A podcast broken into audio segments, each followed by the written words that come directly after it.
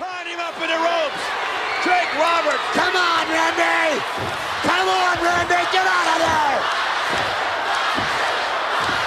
Randy Savage hoping for reinstatement. Randy Savage hoping to go to the Survivor Series this Wednesday night. He may have blown his opportunity. Jake the Snake Roberts enticing Randy Savage. Oh, What's oh, this? Oh. What's he doing? Get, get out of there, Macho! Oh no. Jake the Snake Roberts. Look at that! Look at that! Roberts with the King Cobra. Macho! Gee! That's the creepiest looking snake I've ever seen in my life. He's got it too close to him. Keep it away from it. That snake is trying. Wait a minute, the snake is ready. Oh, the snake is biting him. The snake is biting him. I'm out of here! Roddy Piper on his way to get some help. The snake is gnawing on the arm of Randy Savage, who's helpless, tied in the ropes. All I can say is that snake better be devenomized. It better be. Jake Roberts, look at it, shaking the snake as the snake digs deeper into the arm of Randy Savage. This is this is not supposed to happen. Roddy Piper there. Oh no, Elizabeth. I can't believe she's going to witness this horror. Elizabeth. On Jake with a snake, moving everybody back. That snake almost bit Elizabeth and Piper. Jake the Snake has lost it. He's lost it. And I, and I don't think, I don't think that snake has been devenomized. Randy Savage would have gotten up a lot earlier. Something's going wrong here. Elizabeth screaming. This is not supposed to happen. Randy Savage. His equilibrium off as Elizabeth shrieks in horror. She can't believe what, that's her husband. Everyone out at ringside doesn't know what to do. Get him out of there. For God's sake, get Randy Savage out of there. Savage leaping back, and Jake, he doesn't know any better. Savage must be hallucinating by now. That poison going through his veins. Please, somebody get Randy Savage. Get him out of there, for God's sake.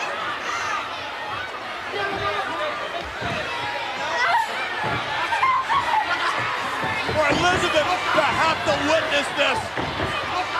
Roddy Piper with Randy Savage. Yes, get some help. Get him on there! Get him the hell out of here! Look at that sick. Oh no! Complete chaos! Total chaos! Nobody knows what to do! Randy Savage hallucinating! They better get some help for that man! The poison is flowing through his veins! They better get some help! Randy Savage is in trouble! Savage is in trouble, I'm telling you now! God, this is not supposed to happen! After consulting with the personal physician of the Macho Man, Randy Savage, I cannot, in good conscience, allow Randy Savage to participate in the Survivor Series. With the tragic events of this past weekend still fresh in all our minds, I accept full responsibility for allowing such a potentially dangerous reptile at ringside. I will accept Jake Roberts' explanation at face value that this was indeed an accident and that he had been led to believe that his king cobra had indeed been devenomized by the lab. However, resting upon my shoulders is the welfare of everyone here in the World Wrestling Federation. Therefore, effective immediately, the king cobra and all reptiles are barred from ringside. In addition, after careful consultation with the Macho Man Randy Savage and his doctor, it is my decision that he be reinstated immediately and that a match between Randy Savage and Jake Roberts be sanctioned at the earliest possible date, which will be this coming Tuesday night in Texas. Therefore, Jake Roberts will not be a participant in the Survivor Series. Instead, the Legion of Doom and the Big Boss Man will face the natural disasters and IRS in a three on three tag team encounter. Hello again, and welcome to episode number 98 of the Retro Wrestling Podcast. I'm intern Alex, joined as always by. the one and only, the greatest referee in professional wrestling history, Patrick Young. And Patrick, happy Thanksgiving to you, You and too. to all of our American listeners, as Thanksgiving came a little early this year because your birthday falls shortly after Thanksgiving, It and does. so that's usually my warning that your birthday is coming up. But this week, Thanksgiving came about a week earlier than usual because November started on a Thursday. Right. So it it's like a week earlier than normal. Yeah. So last week it was somebody mentioned, "Oh, Thanksgiving's next week." And I was like, "No, it's not. It's there's still another week until Thanksgiving." So this has been very this has all been very sudden to me. Yeah, Despite it's a it being- cluster. no, and for the same for me, you know, all of a sudden it's like a clusterfuck of, uh, oh shit, like you know, November's practically gone pretty much when you start really looking at it. Christmas is here, bro. a few days before Thanksgiving, I just threw out my Halloween pumpkin. So I'm still I'm still trying to catch up to these changes that are happening so fast, despite being on the calendar. That's right. For years and years in advance, I could look up when Thanksgiving would be, but no, it just it snuck up on me. What are Yeah. your big plans for your birthday? Uh, spend it with you. Well, that's pretty sad. I mean, anything else? No, spend it with you. Is there uh, anything you want? No, life's good. oh, there's a lot of shit I want, but I mean, you know, Not going to be able to get it. exactly. Well, as we enter this, uh, well, it'll be our last podcast for November because we're not going to record uh, for Thanksgiving, and then Yeah. after that, it'll already be December. Yeah, this is my my birthday pick per se. Wow, what a pick it was! Good choice as always. Oh shit, boy, this was This was something. it was something. Yeah. So, what is happening in the world of pro wrestling as we enter Survivor Series 2018 before we review Survivor Series 1991? wow, you're talking about Survivor Series 2018. Let's just go off the card here. Uh, this past Monday on Raw, Becky Lynch She led an invasion. she led an invasion into Raw. all the women from SmackDown, even Charlotte Flair, who she had it. been feuding with. Loved it. You you liked it. I loved the invasion. Loved it. It was a great idea, great gimmick, great everything. She gets a bloody nose. I think the way it turned out was excellent in its appearance on television, but I don't like brand on brand warfare that we've had the past few years. I don't care for it at all. Well, see, and I did. I loved it. It was this match had me hyped. I was all this match main event of Survivor Series. I don't give a damn about a title. Oh, there's no doubt that this like that's it for me. Well, if you weren't hooked before, I thought it was already having the best build of any match on the card. If you weren't hooked before, that segment on Monday Night Raw made you want it a million times more, I think, than you already did. Even though it was, yeah, no title on the line, just an exhibition. And for me, you know, catches a forearm. Becky's got a bloody nose. I'm like, she broke her nose. No big deal. she can wrestle with a Cody Rhodes mask. She broke her nose, no big deal. You can still wrestle a match. She poured a shit ton of blood, man. I mean, but I loved it. The image of her Walking right through there the crowd. with the crowd, throwing her hands up, taunting Charlotte, I mean, taunting Ronda, blood all over her arms, all down her face. It was a, I mean, it was a picture that spoke volumes. It was just great. And unfortunately, we find out that that was a little bit more than just a broke nose. Yes, she was diagnosed with what they called a broken face, which is not a medical term that I believe they use. She's got some sort of bone broken in her face. I think it's probably her orbital bone based on the pictures that I've seen. I'm not a doctor. It is clearly. well, if you remember correctly, the Undertaker broke his orbital bone. In a Oh, Phantom of the Opera. and that's when he had to get the Phantom of the Opera mask. But because this is such a severe break, from what I have found out, uh, just in strict, you know, general conversation, Um, she definitely is not making SummerSlam or Survivor Series. I don't think it was so Uh, much the the broken bones. I think it was the concussion that is going to keep her Yeah. out. And as we know, this company takes concussions very more seriously Yes. than they used to. Yes. and so she had to sit out, and which caused them to then rewrite not just that match, but the the match involving the SmackDown belt Yeah. was totally reworked too. It's gonna be Brock and AJ, right? No, fuck that. We're getting Brock and Daniel Bryan. Two heels because they also turned Daniel Bryan heel, but this was it's insane that Nia Jax's errant punch to Becky Lynch changed these two matches. Yeah. Just that one it was the punch heard around the world. But you know the craziest shit about it? Where it was that we had just talked about it the week before. Start doing title changes live on TV. I know, that's what it made me changes. think of, actually, Like I immediately was like, "Son of a bitch." they got us. They yeah. got us again. We talk about it. They did. Yeah, nothing ever happens at TV. Oh, no. Oh, well, we just changed to the main events. Yeah, For a few days later at one of our big four. Yeah. Just like that. just snap of the fingers. Unfortunately, it was because of an injury, but uh, which leads me to think we're getting AJ and Brock at WrestleMania. I think they are just not interested in that match anymore. They've AJ had the title for over a year, and we had had all these pay per views where you and me would lay out predictions and be like, "Yep, I think it's time for AJ to probably lose this belt." So it's not like I don't feel bad that his title reign came to an end because it was yeah, it was- it was probably overdue. Yeah, I do think it's weird they turned Daniel Bryan into a heel though because I feel like the roster on both shows are very heel heavy. And Daniel Bryan going into a match with Brock Lesnar, who do you think's going to get cheered, Patrick? yeah, exactly. So why not save the turn for a week later after the Yeah. match, or I don't know. And why did they do it with a low blow again? AJ, wear a cup, man. You've been getting kicked in the balls all year. That was your 2018. Tonight, after Survivor Series, we're taping this on Sunday. After Survivor Series is 365 AJ Styles. He better talk about getting kicked in the nuts all year.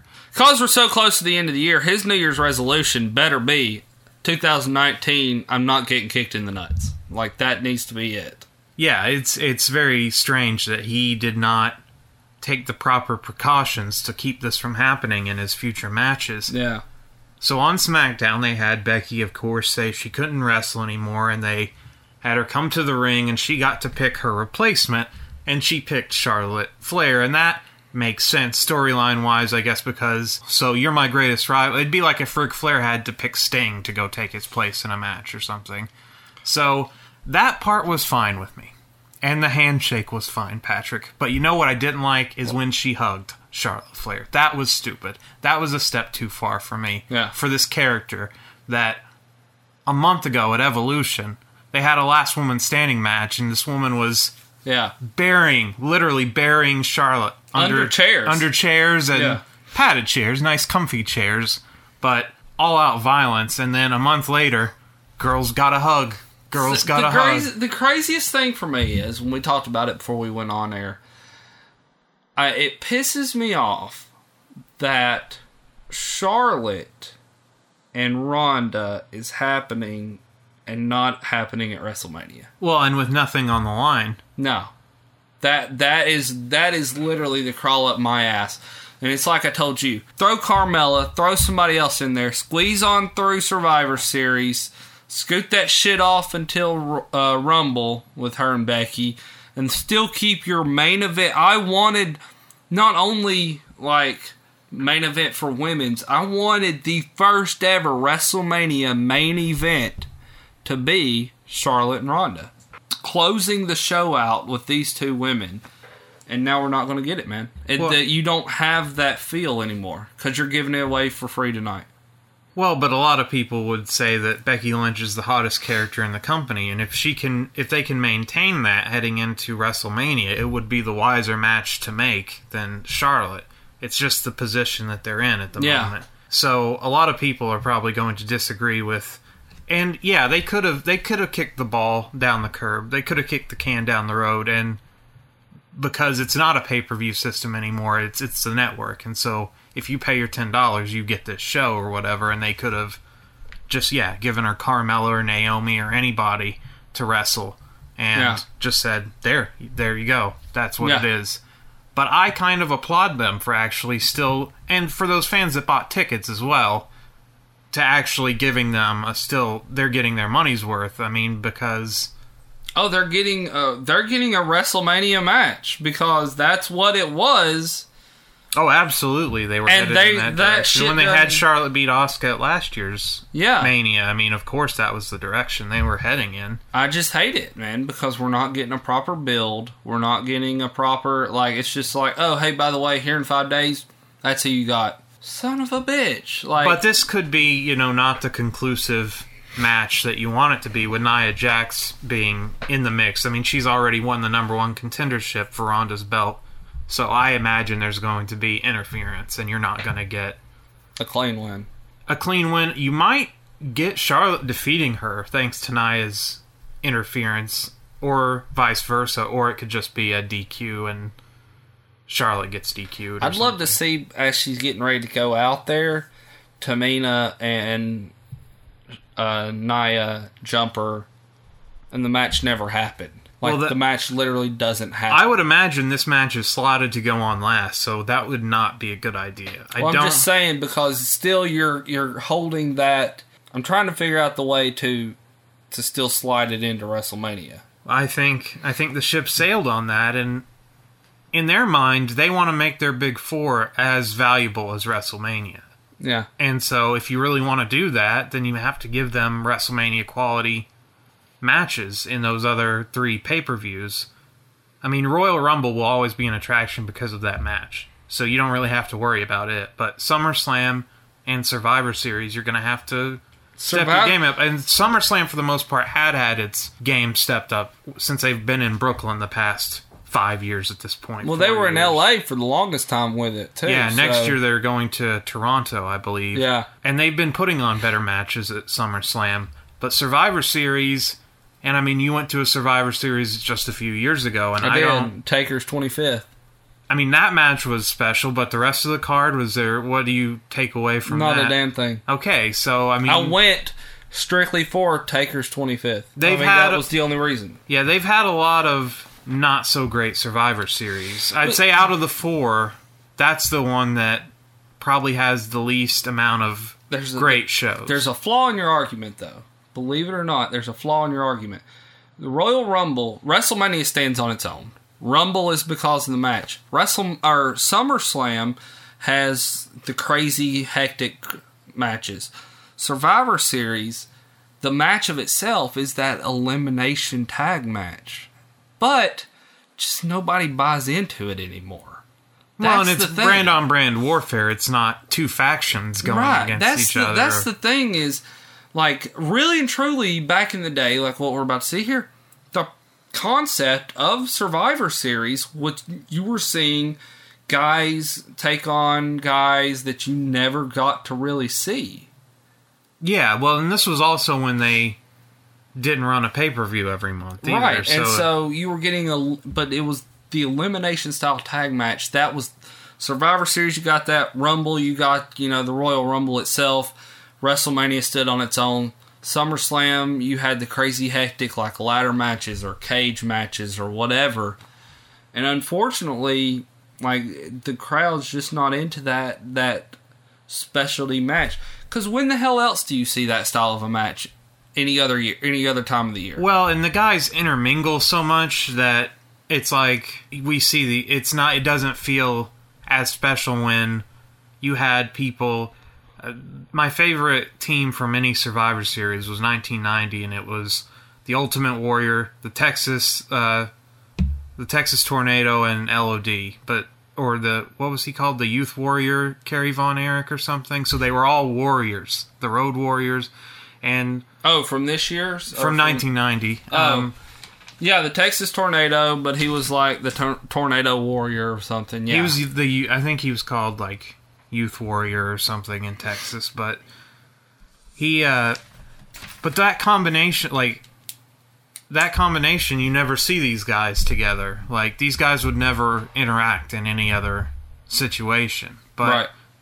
now when they when they scaled back the elimination matches over the years now you have guys that interact all the time Yeah. together, and they're not. It doesn't feel as special. Yeah. if that makes sense. I don't know. It just felt more special back in back in the early '90s when they were doing these. That's the thing is like, and that's WWE's fault. Uh, because I- they have a specialty match that is built for this one specific pay per view, and they drop the ball. Now the crowd's not invested. Not they don't care really. That match doesn't stand on its own. That you can say because you got TLC. You know TLC rolling around. You got a TLC match. Elimination Chamber rolling around. You got an Elimination Chamber match. I mean, you, Survivor Series rolls around. You know it's an elimination tag match of eight guys or, or ten guys. They've dropped that ball on that match, in my opinion, which is a match that I love to watch. Well, because there's nothing on the line for it. Like, yeah. even in like 1990, they had the idea of like the sole survivor, and they ended up with two sole survivors, of course, because Warrior and Hogan had to both be at the end.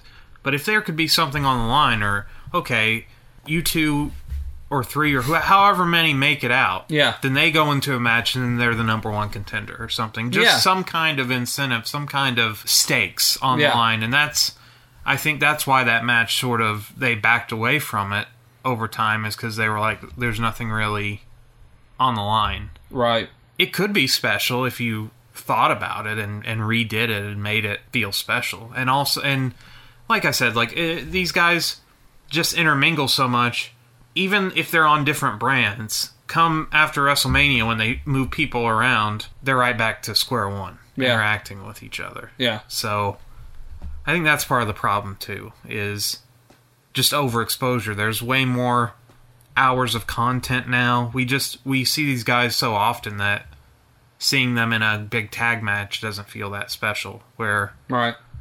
Back in the early 90s when there was 4 hours of content on USA and it was Saturday mornings and it was Monday nights and it was um just all pick like and it was house shows they shot for months in advance. And so there's not a lot of storyline heading into it. And but if they want to elevate survivor series to a wrestlemania level where people are traveling from all over the world to get there or where you and i would consider traveling further than a couple hours away to go see this thing they've got to do wrestlemania style matches Yeah. and so that's why I kind of applaud them for putting Charlotte in that match.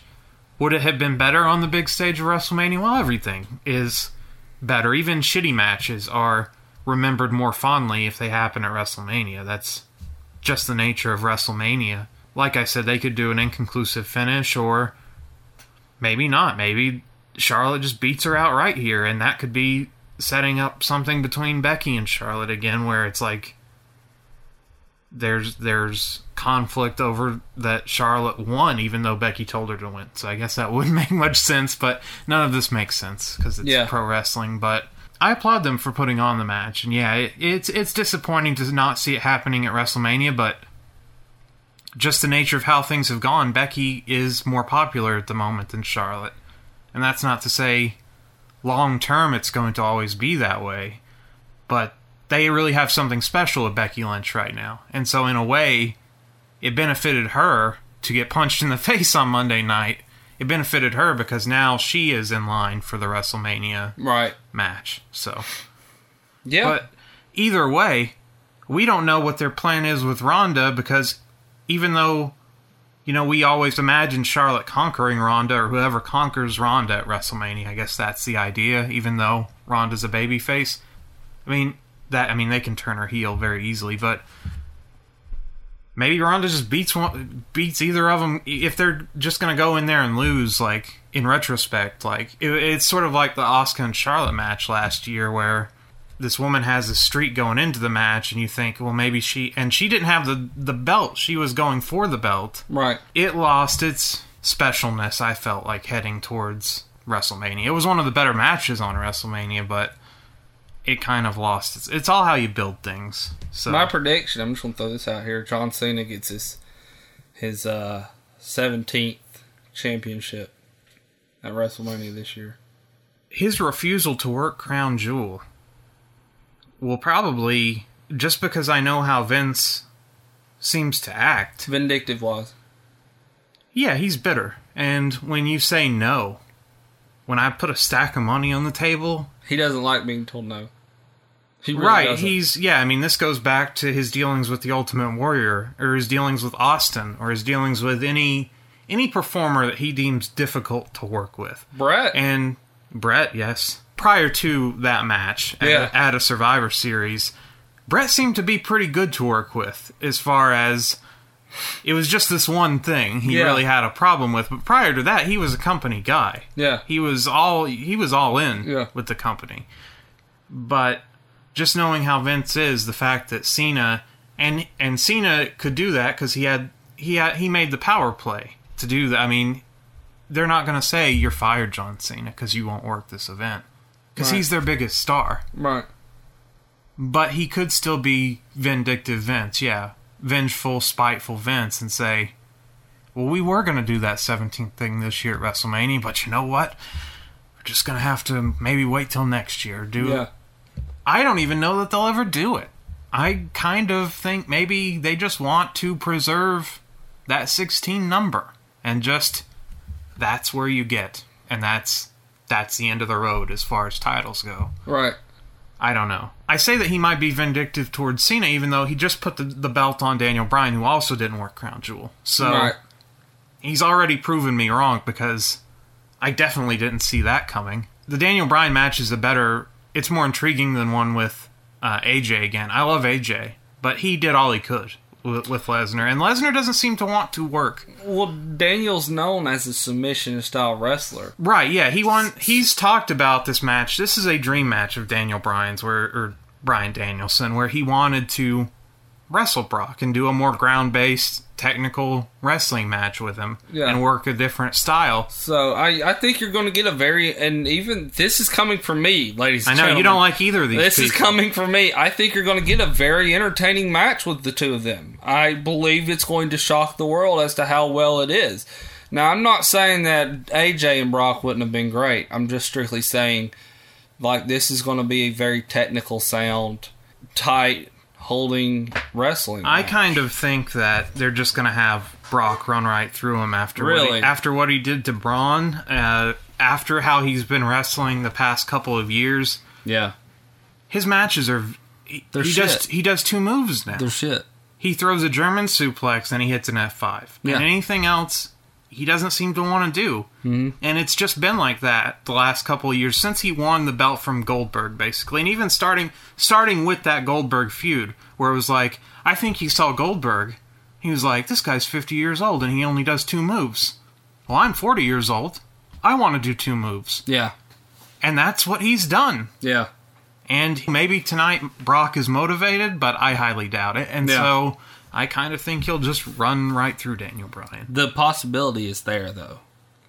Oh, it is. It's. I think it's more there with Daniel Bryan than it is with AJ because, Yeah. like I said, I thought last year's match we saw everything that we would need to see, and also it would have hurt AJ, I think, to have taken another loss to the same guy a Yeah. year later. Yeah, So, in a way, it kind of saved AJ from taking another pin to this guy. yeah, and weakening that belt. That belt has been so weakened by just the lack of I think the Universal title has been just as weakened. well, but in the company's eyes, they see it as more valuable than their own WWE title. World Heavyweight Championship. The one with the lineage, yeah, Yeah. It's, it's very strange. Yeah, If they could take it back, I think they would have kept the WWE belt on Raw and not.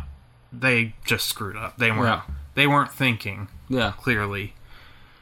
And so now they've got this red belt that has a few years in it, and suddenly it's vaulted up, up, you know, above your your your other title, your real title. yeah. So So speaking about Crown Jewel, Shawn Michaels was on Edge's podcast this past week.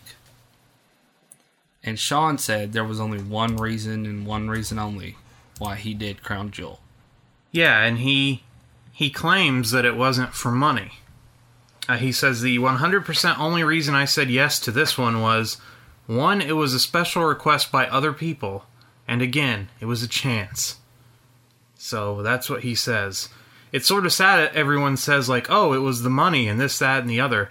I mean, it was Respectfully, of course, but technically, I'd make more money doing a singles match at WrestleMania. You know what I mean? Because that brand is bigger, you know? I'm charging more for a singles match. I got news for you. So, there you go. And he seems to. What brought that discussion about was Edge saying, Are you going to wrestle again, basically? And he said negative. And he said so much as after Crown Jewel, they caught him backstage and said, Are you going to wrestle again? He said, No.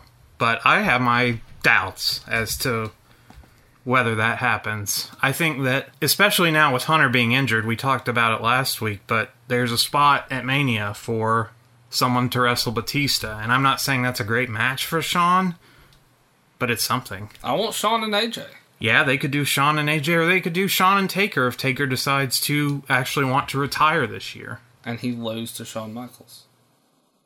No, he just beats him again. No, uh, no, he he would lose to him. Yeah, of course, it would be. It's a it's a fitting end to, but Taker has to. That's it. Oh yes, It's a yeah. it's a fitting end to Shawn ending his career just like Taker ended his. Right. I mean, yeah, if he came back from that, it would look bad, but he's already come back so many times, Patrick, that if he showed up the next night on Raw and had a singles match with Heath, Sl- Heath Slater, it really wouldn't surprise me because this guy just wants to keep going. Yeah. And a lot of people do. A lot of wrestlers, a lot of athletes have that problem in general. So a a man of legendary create status as it pertains to characters, a comic book legend by the name of Stan Lee passed away this year.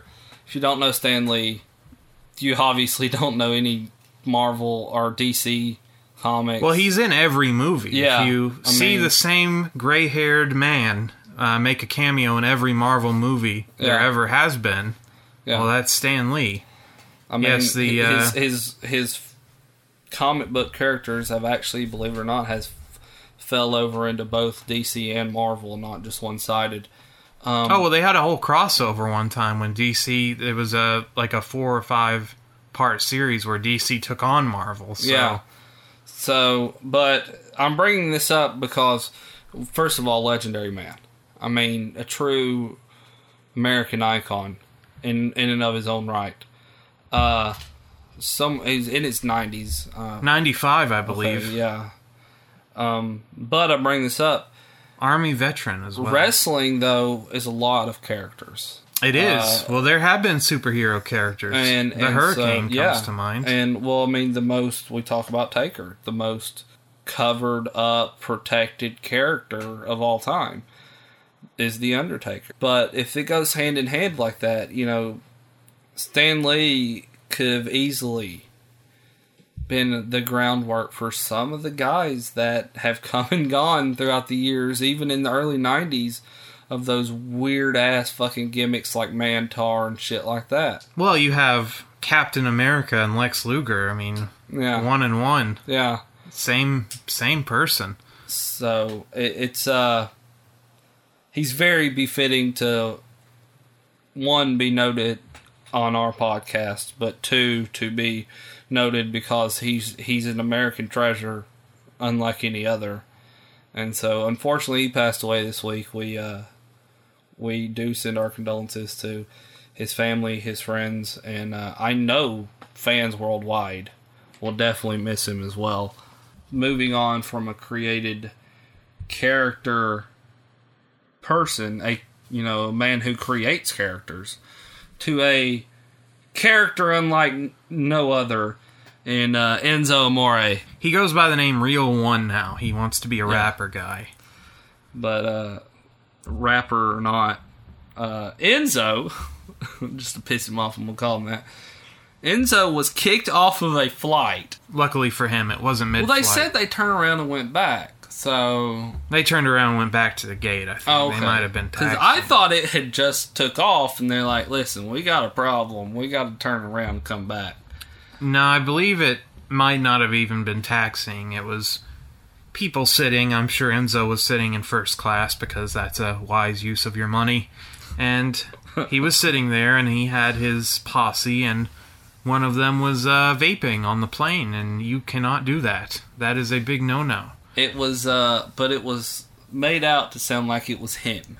Yes, uh, his telling of the story is that the flight attendant thought it was him vaping, and he told her no, and she said, "Well, who was?" And then he refused to be a rat on his Crew. on his yeah on his crony or whoever was actually vaping. I don't know if it was actually even his His buddy. his whatever. crew, but he wasn't going to be a rat. He wasn't going to snitch on the vapor guy. Yeah. And I'm sure he didn't say it in that polite of a manner and just said, ma'am, I cannot reveal that information. I'm sure he was going wild. I mean, this is a man that was kicked off the tour bus on WWE uh, on their European tour for being very vocal and on the cell phone bragging about money and being loud and obnoxious and just the worst kind of customer you can imagine. Yeah. yeah. And this flight attendant, uh, it turns out, has a lot of power over your ability to fly. They made a person in Atlanta sit in dog feces a couple of weeks ago on a flight because the flight attendant said, You're going to have to sit in that seat, sir. You can't sit anywhere else. A service animal had an accident, huh? a sick Yeah. service animal.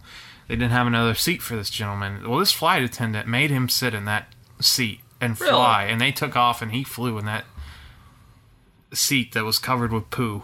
And but that's the power flight attendants Because have. he was, I mean, he was a difficult person. I don't think he was being difficult, but flight attendants they have a lot of power. People Yeah. don't realize how much power they wield. And Enzo got a reality check in life that He's not the most powerful person after all. How you doing? yeah, exactly. it turns out, yeah, the flight attendant can kick you off the plane, and so he got kicked off the plane and had to take a later flight. The really question is though, Enzo, why are you on a commercial jet anyway? You're supposed to have all this money and stuff. You gotta fly in a private jet. Private Everyone jet, knows yeah. that. I you mean, gotta have- Flair even had his own private jet. I mean, come on.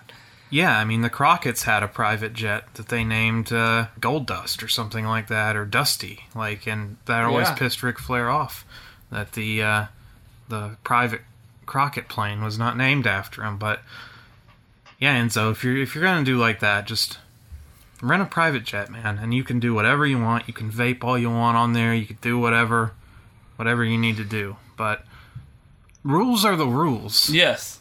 And sometimes you just throw out the rules and you go hardcore. And that's what our friend David Arquette did Holy shit. over the weekend at a GCW show, a Joey Janela branded event, even though Joey Janela was hurt, wasn't Miss, on the event. Miss Elizabeth is crying.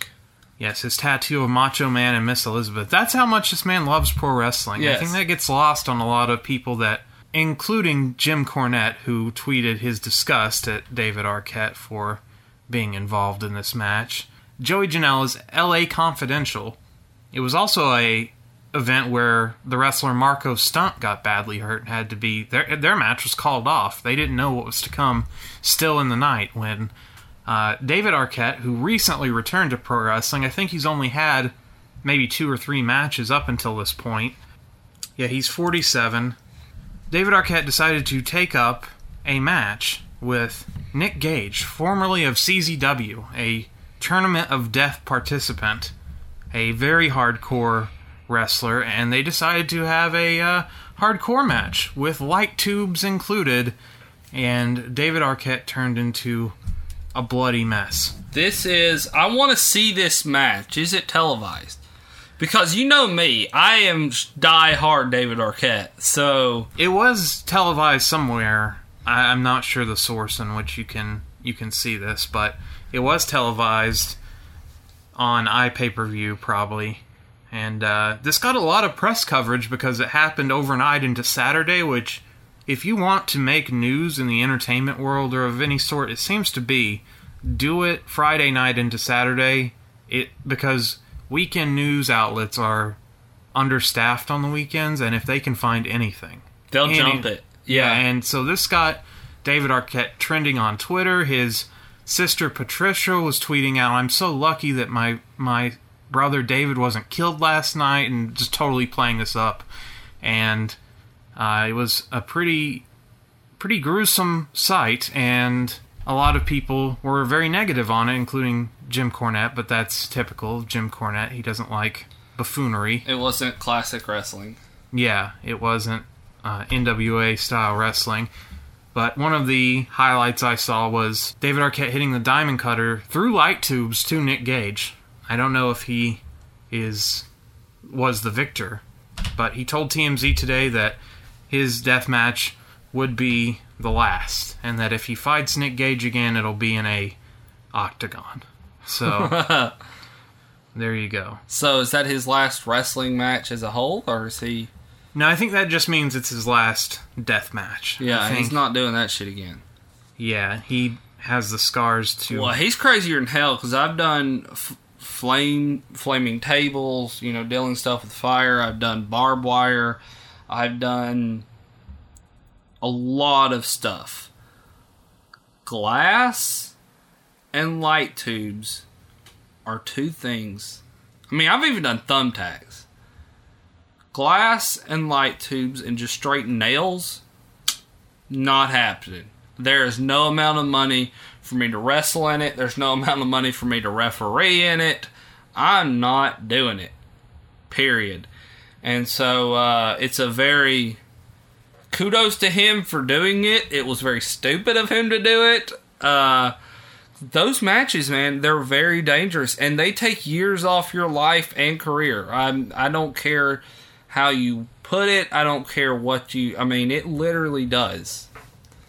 Yeah, and also if you're going to do those style of matches, what I would always say is do it in front of the largest crowd possible. And he did it in front of 200 people in a bar, and then whoever was watching on iPay per view, which you know Joey Janela these these events that he puts on.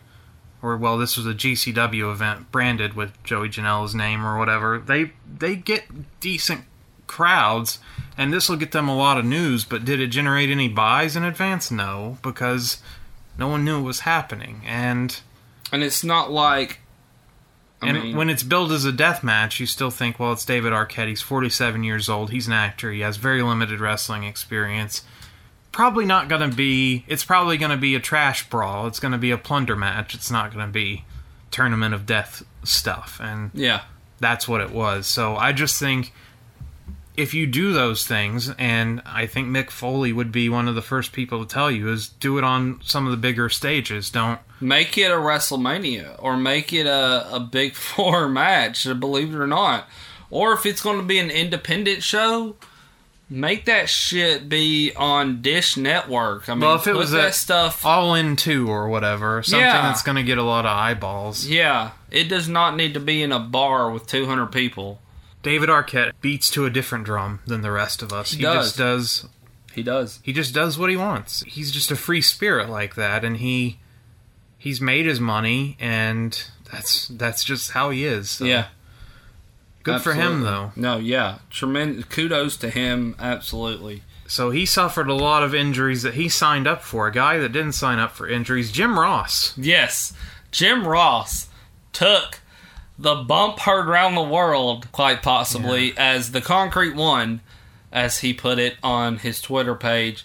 Man, dude, he looks like he was beat the fuck up. It's rough, and It's rough. uh, older people when they fall, it's not like when even people our age fall. Yeah. it's it's a, a much bigger thing. Uh, my mother, who's about Jim Ross's age, had a fall uh, similar to that, and not so much on her face like what happened to his, but her bruising and everything was was equal. I mean, uh, my little sister thought she was going to have to call 911 when they when older people tumble like that it, it's a serious thing and it's it makes me concerned for jim ross because we have to protect jim ross at all costs Oh know? yeah, absolutely. He's he's another one that, in my eyes, he's a national treasure a national treasure uh, he's the voice of uh, of pro wrestling. well yeah he's the voice of uh, our generation of pro wrestling basically so He's the greatest announcer in pro wrestling. Period. I don't. well he would say gordon solie so I don't. I mean, Gordon was great, but I'm telling you, there will never be another Jim Ross.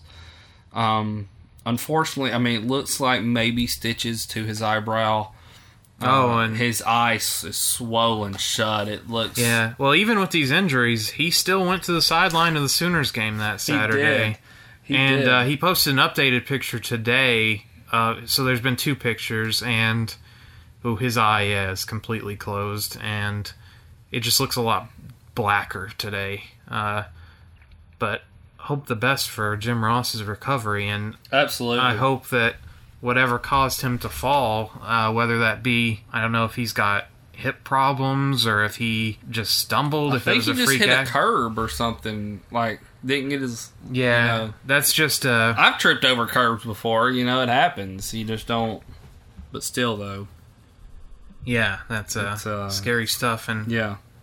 well, especially if he was like walking by himself, isn't that scary to think about too? That you could just be lying unconscious somewhere for a Yeah. while.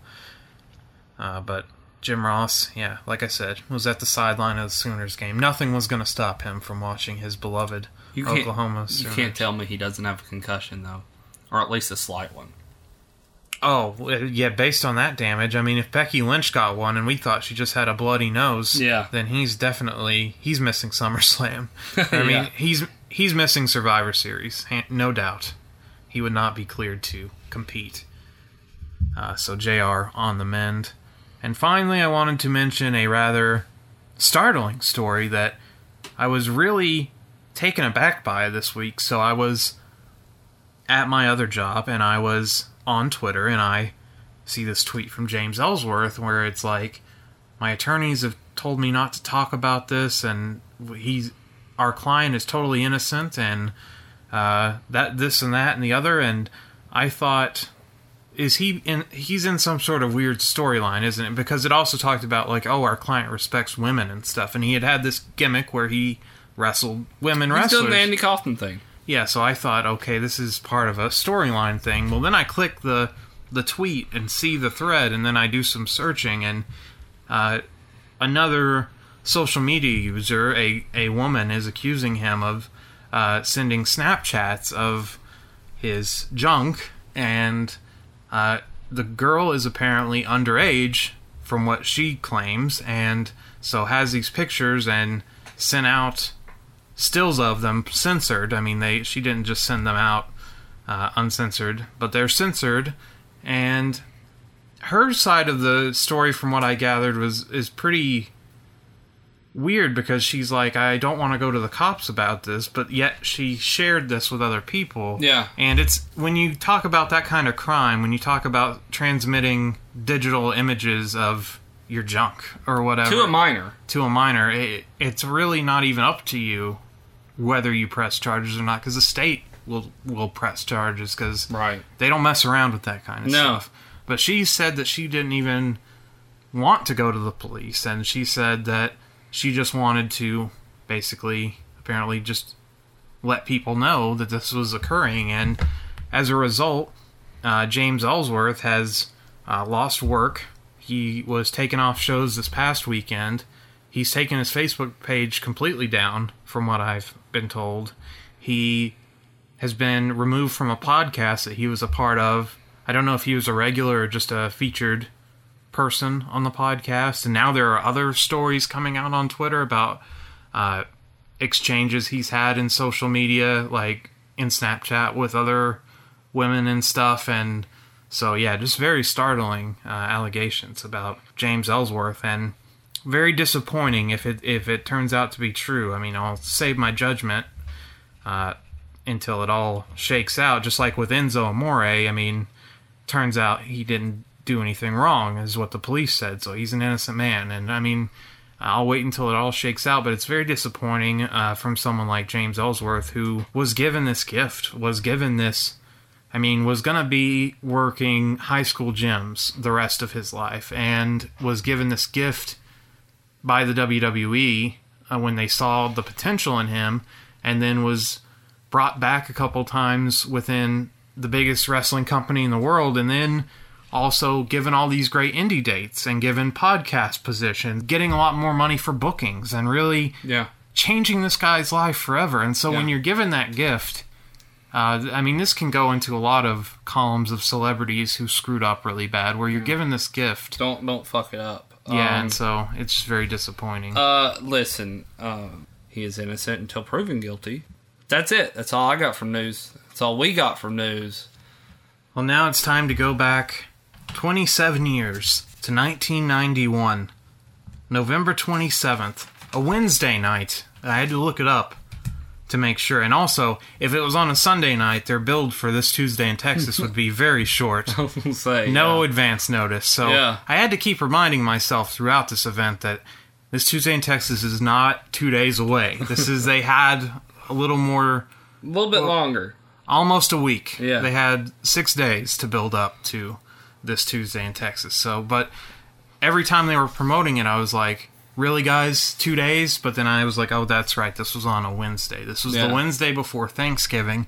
In 1991, we head to the Joe Louis Arena, the They- site of They many love that damn place. they did. They did a uh, when it closed down last year. They did a little tribute video on WWE.com to it and uh, did an article about it Yeah. and stuff. So yeah, they they loved the Joe Louis Arena and the crowd there seemed to love them. I mean, this was a packed house, uh, seventeen thousand five hundred people for Survivor Series 1991, the gravest challenge as a young guy named The Undertaker, who who knows if he'll amount to anything, was going to challenge Hulkamania and Hulk Hogan.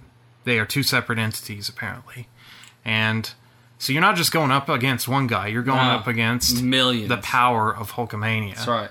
So, who would prevail in the first ever singles match on a Survivor Series? Yes. And why not make it a title match? Would it be the main event? I don't know. You know We'll the have to see. craziest thing, craziest thing ever, is we start this pay per view off with one of the most horrific scenes in WWF history. Yes. A It- king cobra. one of the best segments they ever did. yes, a king cobra gnawing away on Macho Man Randy Savage's arm.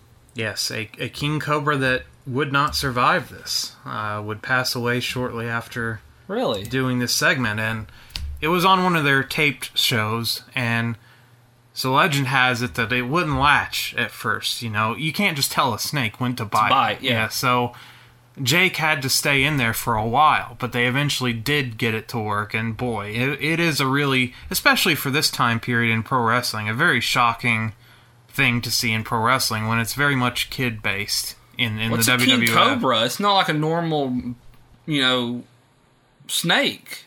Yeah, and Macho Man being crazy enough to say okay to that. I mean, do you see Hogan saying okay to You that? can't. I don't. Can you devenomize a king cobra? I mean, I know you can milk it, but to devenomize it completely, I don't.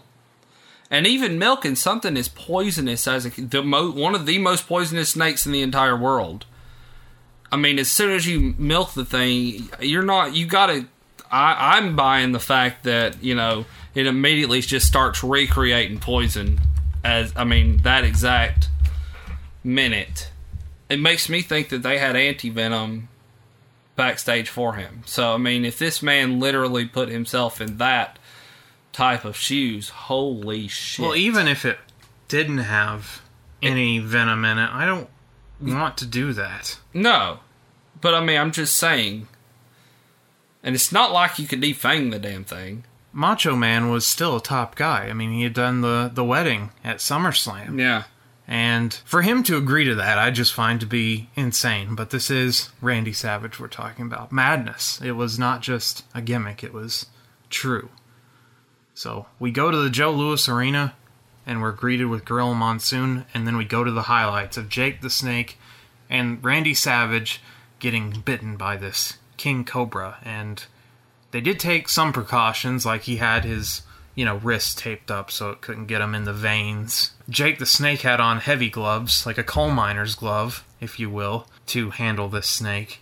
Uh, I would say this is probably in one of the top 10 segments that gets shown over and over again. In the Most- history, I mean, it- Yeah, it's, like barbershop window. yeah, Hogan slams Andre. Savage gets bit by the snake. It's just one of those things that Yeah. always gets shown. And uh, nowadays wouldn't fly. Uh, they would not use a real animal like that.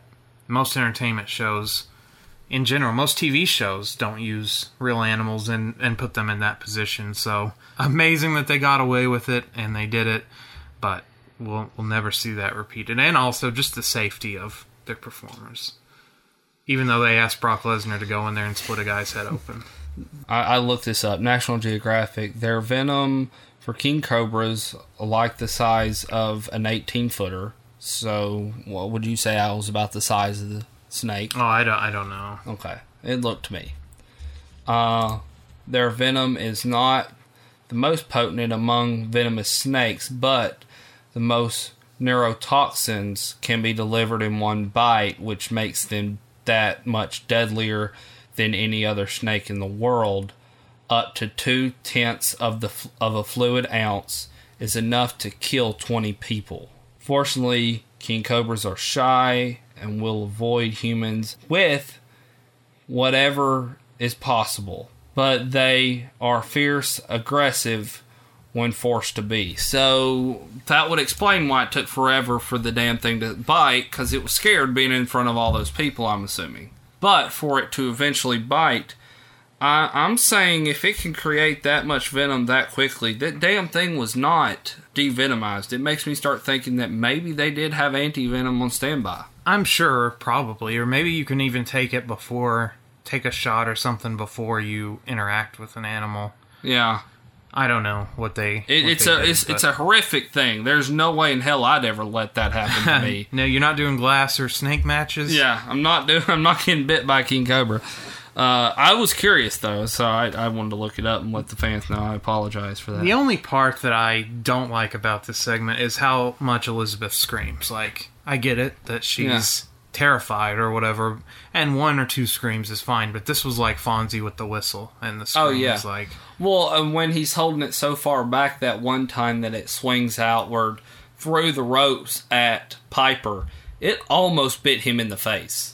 It almost bit Piper in the face, which would have been unbelievable. Uh, I, I can't imagine getting, getting bit on the arm's one thing, but getting bit in the face is another.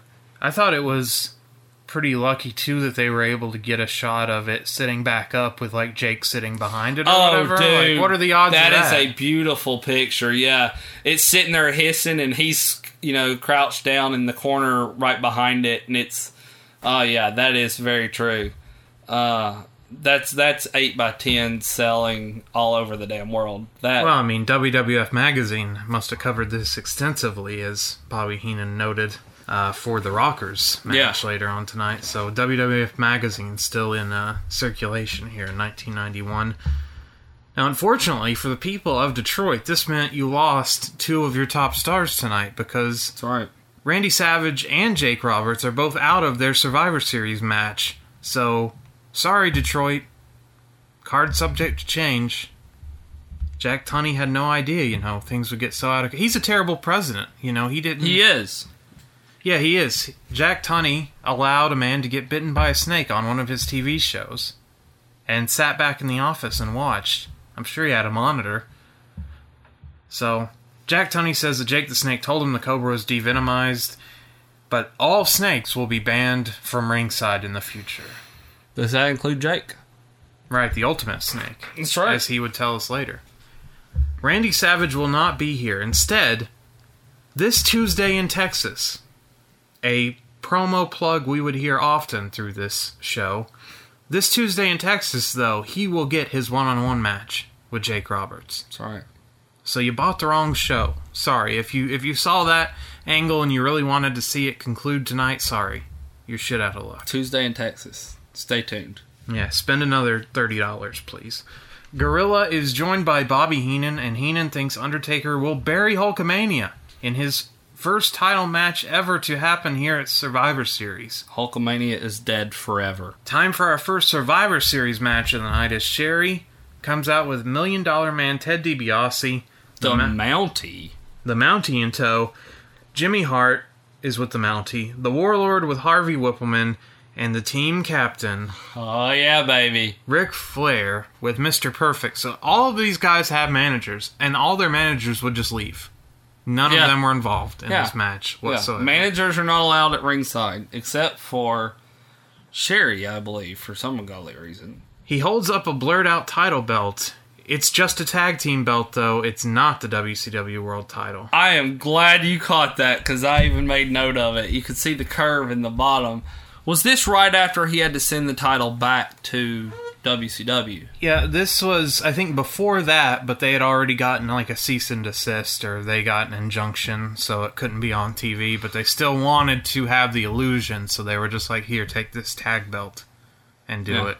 And all the people in the arena were probably like, "What's he doing?" Why has he got a tag title? Yeah, but the people at home were like, "Oh, we, oh my gosh, doing something." You're not supposed to do that in pro wrestling. Well, So- their blurring really sucked, by the way, as you would see when you go back to look at. It's hard to blur that damn belt, especially the way he moves with it so quickly. Well, yeah, you see the the details, and you know that's not Big Goldie from. Just yeah, he swings Yeah. it. He's going around showing it to all four corners. Yeah. and yeah, it's a black dot that stays stagnant, but he just moves it around, and you can just see the. You can see that that's not. yeah, what you, think see the is. outline. It's very yeah. They are facing the Intercontinental Champion Bret Hart, Virgil, British Bulldog, and team captain face Rowdy Roddy Piper. Oh yeah, Piper is going to start with Ted DiBiase. Roddy chants fill the arena. Michigan loves Rowdy Roddy Piper. they do. Flair cheap shots Piper, sending him into DiBiase, but Piper crotches DiBiase on the ropes. A manager does do something in this match, Patrick. I take it back. Sherri grabs Piper around the neck and he sexually harasses her by kissing her in the middle of the ring, just Oh, forcing man. himself upon a woman. That's rough. Yeah. And then Sherri would not be seen again in the match. A kiss that knocked her out, basically. Kiss heard around the world. The faces take turn putting the boots to DiBiase in their corner. Virgil eventually lands an axe handle off the top rope and tags Bret Hart in, who is the only man doing technical wrestling in this match. As Hart whips DiBiase into the corner, misses a knee to DiBiase, and they exchange near falls. Flair gets tagged in and gets an inverted atomic drop for his troubles from Bret Hart, who tags in British Bulldog, who press slams Flair. Piper finally gets a tag and gets his man Ric Flair, who they have a history from NWA, but of course that doesn't exist in WWF, so just trust us, these two don't like each other. Not at all. They have a strike battle before Piper runs Flair's head into the steps and gets chopped. Then the Warlord, I forgot to mention he was with the heels. How could I forget? Uh, oh, I did mention. Boy, this guy was massive. He is our uh, He was Roydy Magoo of the night. Jacked off his ass. Still alive too. You see this guy's body, and you would ask me pick out the wrestlers you think are still alive in 2018. I would not say Warlord, but Warlord is still with us, and man, he was just massive. Like he dwarfed every. He dwarfed British Bulldog. He did. Warlord comes in to face Piper. He wants a test of strength, so Piper says, "I'm not doing that with with you. That's stupid." So he tags in Bulldog. Bulldog tries to shoulder block Warlord. He no sells it, but drop kicks him, and Warlord halfway sells. DiBiase and Hart come in. Hart hits a second rope elbow to DiBiase. A shoulder tackle leaves both men down, and now- they need the hot tags. Bulldog and Mountie come in. Bulldog press slams him. Bulldog runs all over the heels who come in to help Mountie. Flair, who was the illegal man, hits an elbow to the back of Bulldog's head, who was pinning Mountie, so Flair gets the cover. And one, two, three, Patrick Young, the referees tonight were not on point. Ric Flair, an illegal man, eliminates British Bulldog. He does. I was shocked that the fact that you couldn't keep up with the legal man All night. It was. all night long. why even do tags if if you're not All just a night simple long. just a simple explanation up front that they will respect the tag rules but occasionally they will just do whatever Well, I don't allow people tagging like you know if you're holding a headlock or whatever. You oh your, tag the back Oh no, you throw your foot out there. It's like Oh. tag the foot. I don't allow that. I would have been happy with that if that even happened in this in this match or even happened tonight. Man, there was so much missed illegal action going on. bad ten counts on the outside there was a lot of uh, bad refing the heels put the boots to piper in the corner flair hits his signature running knee drop to piper's head but misses a second one piper this is a match with flair of course so he needs to lock on the figure four to Ric Flair DiBiase then tags in and works Piper's legs before tagging in Mountie, who locks on the Quebec crab to Piper, but Piper tags Virgil in. Mountie wants to tag out, but the heels pull their hands back. They're like, fuck you, Mountie, which was weird. Like, they, I mean, I get that they're heels, but like, why are they shitting on him all of a sudden? And not Warlord. Eventually, Flair accepts the tag and gets some of Virgil's educated hands. Then Ted DiBiase tags in. Ted gets his head bashed against the turnbuckle before power slamming Virgil. Warlord comes in, chucks Virgil out of the ring. Bret has to roll him into the ring, or else he would have gotten counted out. Warlord locks in the deadly full Nelson, but Bret Hart breaks the hold with a top turnbuckle forearm, and Piper pins Warlord as the illegal man gets another pin Yes. here, as Piper was not the legal man, and this drives Heenan crazy. Earlier it was fine with Flair, but now it's a problem with face Roddy Piper. Warlord is now eliminated. Yes. And ladies and gentlemen, you just saw the highest point in Virgil's career. He got over to the point that no el- nobody else wanted to tag in to face him. Yeah, they were That, scared. that's it. That is it. It's all downhill from here. It, it kind of is actually. Not- it's not an exaggeration. Virgil being pushed as a star was pretty much coming to an end. Yeah, already. very quickly. Virgil locks in the million dollar dream to DiBiase, but he rams Virgil's head into the buckles to escape. Mountie comes in and drop kicks Virgil, and then poses on the ropes and says, he poses on the ropes and says, "I am the Mountie," which was awesome to me. He holds Virgil while DiBiase tags back in and elbows him off the second rope. Flair tags in, uses the ropes to pin Virgil, but he still kicks out, even with the leverage from the ropes. DiBiase comes back in and Virgil hits a swinging neckbreaker. Flair gets thumbed in the eye by Piper, who was tagged in. Piper cleans house, slams Flair off the top rope. Flair flips out of the ring. The ref loses control and simply just gives up on this match entirely and calls for the bell. Calls for the bell. As everyone is brawling. He DQs everyone except Ric Flair for some reason. He was in the ring. He was not part of the brawling. He was not part of the outside activity. He was in the ring as the legal man, the only one following the rules, standing back in the corner, waiting for the 10 count. The referee says, I don't know that it." he made it back in. I thought he was still on the outside when he called for the bell. I thought that might be why he got spared, is actually because he was on the outside. I think maybe that's true. That might be true. but for whatever, or I, I just think Ric Flair, sli- uh, I just think Ric Flair slipped a twenty in this ref's pocket to win the match, no matter what. That's So, possible. uh, there you go. Heenan was thrilled that Flair won. Piper, Virgil, and Hart hang around in the ring to get all their heat back as Piper's music plays despite losing this match. So, very mixed result here as Flair gets the announced win, doesn't get his music played, doesn't get any kind of showboating, but he would be used later on in the show. So, and then uh, the faces just stand around, and yay, good for us as Virgil reigns victorious over uh, nothing because he lost actually. So never mind. Even when he lo- win, even when he wins, Virgil loses. So there you go. that's that's Virgil's career, though. I mean, Mean Gene is out in the arena for an interview with Macho Man Randy Savage. Macho Man says he couldn't see and couldn't hear from the poison. He was upset that Jake made Elizabeth cry. Oh, yeah. and this Tuesday in Texas, Madness is going to be all over Jake like melting butter, which doesn't sound very vicious. In fact, it sounds sort of romantic. So I don't know that I would have used uh, that that Melting butter? I wouldn't have used that metaphor to describe what he was going to do to Jake the Snake Roberts. Gene asks Randy Savage, "What does Elizabeth think of all this?" Ask her yourself. Ooh. Liz thanks everyone for Randy being reinstated and says she'll be in Texas. Oh yeah. Okay. And that's that. Order the fucking pay per view already, as they would plug it about 50 times, as you'll hear in this promo. it's only been three so far. I could not believe that snake biting into the flesh and gnawing away at your upper arm. As I said, it had to be horrifying. Well, it was. I was delirious. And I was hallucinating. And it was a living hell. I couldn't see. And I couldn't hear. But the one thing that I could see and the one thing that I could hear was Elizabeth crying.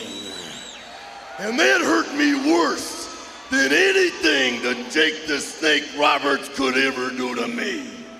Oh, yeah. All right, Macho Man, that brings us to this Tuesday in Texas. It's going to be yourself and Jake the Snake Roberts one on one. And by the way, all reptiles have been barred from ringside. All reptiles have been barred from ringside, but I wonder if President Jack Tunney realizes who the real snake is. It's you, Jake the Snake Roberts. It's always been you. And this Tuesday in Texas, the madness is gonna be all over you like melting butter. Ooh, yeah! All right, Macho Man. After all we've gone through here in the past weeks, I'm very curious. What about Elizabeth? What does she think of all of this?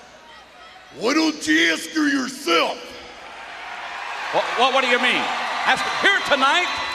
Why don't you ask Elizabeth right here tonight? All right, ladies and gentlemen, please welcome the First Lady of the World Wrestling Federation, Elizabeth. I didn't know she was Holy mackerel, she is here! Take a look at the beauty! Wow!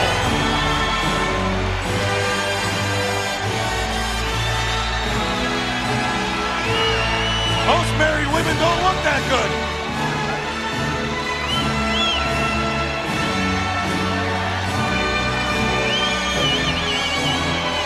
All right, Elizabeth, I don't know how you cope with it all, but after the tragedy of this weekend, and then, of course, the great news earlier tonight, the reinstatement of your husband, the Macho Man, Randy Savage. How are you taking it? Gene, I just want to thank anyone, whether it's President Jack Tunney, the people here, or the people watching all over the world. I want to thank anyone who had anything to do with Randy's reinstatement. And you can bet I'll have my ticket. I'll be in Texas. All right, does that, does that mean, Elizabeth, that you're predicting victory for the Macho Man this Tuesday in Texas? Oh, yeah. Oh, yeah! Colonel Mustafa with General Adnan, the Berserker Sheiky baby. with Mr. Fuji, Skinner, and Hercules, the Job Squad is out to take on Kerry Von Erich, Tito Santana, who is now the El Matador gimmick, as he is now a bullfighter, uh, Jim Duggan, who is America, and Sergeant Slaughter, who is America. So we Okay. have. This was not the original Hercules. It was, yeah. It was the same guy. No. Yeah, he just looks very deflated, doesn't he? He looks very deflated. Yeah, this is, I think, his last pay per view with the company, I'm pretty sure. Like, he looks bad. I did not think it was the same man. Yeah, I'll have to look it up here, but he would well, he would be heading to WCW to become the Super Invader, Patrick. So Good lord. This looks like. he was on the ori- like he had a pay per view streak of like twenty two straight. So like from the time they started doing pay per view until well, he was in the Rumble in ninety two, so that would be his last his last appearance. So he pay-per-view. carried over to. So he went made it to 92 because he was eliminated in that Rumble where Flair won. He lasted less than one minute. What a unceremonious end to his pay per view streak. But yeah, I, I swear to you. I I swear to you. I'd have bet that that was not the same man. that he looked that bad. yeah. So Tito starts with Skinner, who looks like current day Shawn Michaels, by the way, with his hat and his camo and his hunting gear. yeah. Shawn Michaels became Skinner over time. Tito hits the flying burrito and knocks Skinner out of the ring. Tito misses a running cross and Skinner tags in Berserker, who misses a coup de grace. Yes, he tries a double foot stomp off the ropes, but misses it. Texas Tornado comes in to brawl with Berserker. The heels keep carrying their corner before he escapes and tags in Duggan to take on Hercules. Duggan no sells Hercules' offense and then starts throwing strikes at the, all the heels before the heels get the advantage in their own corner and Berserker comes in. But he only comes in for a minute because Sheiky Baby comes in and gets taken down with a shoulder block. Then Sheik rakes the back of Duggan. Oh, jeez, painful. But gets a few corner punches for his trouble. Duggan suplexes him and tags Slaughter in, and Slaughter pins Sheik after a clothesline. Oh, vicious. He's down and out. So, Sheiky Baby goes home, and Slaughter gets the win. Was this after uh, their Yes. alliance? Oh, okay. So he pins his former friend in the Gulf War. Yeah, He got his country back. he did. Berserker takes over for the heels and big boot Slaughter for a near fall before Hercules comes in. Slaughter runs wild on the heels for a moment. Hercules tags Berserker in, so Duggan tags in and just throws Berserker out of the ring a few times. Berserker then headbutts Duggan in the balls to slow him down. Kerry discus punches Berserker but gets cornered by the heels again. Tito tags in, hits a flying forearm smash on Hercules and pins him. One, two, three. Skinner and uh, Berserker will be carrying the heel team. They are the flag bearers for the heels now. Slaughter gets a blind tag and inside cradles Skinner, so now it's four on one. Can Berserker overcome the odds here? I don't think so.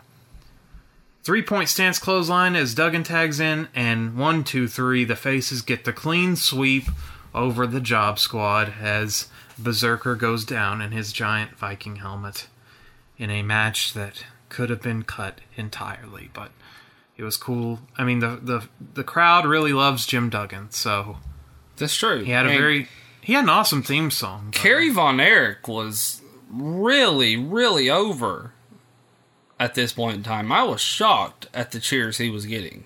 Yeah, they're not anywhere near Texas. No. So, uh, who knows what he was like backstage, but it is odd that he wouldn't get the eye of Vince because, and honestly, with all the trouble they were having with Ultimate Warrior, Oh, fucking he, put some fucking face paint on him.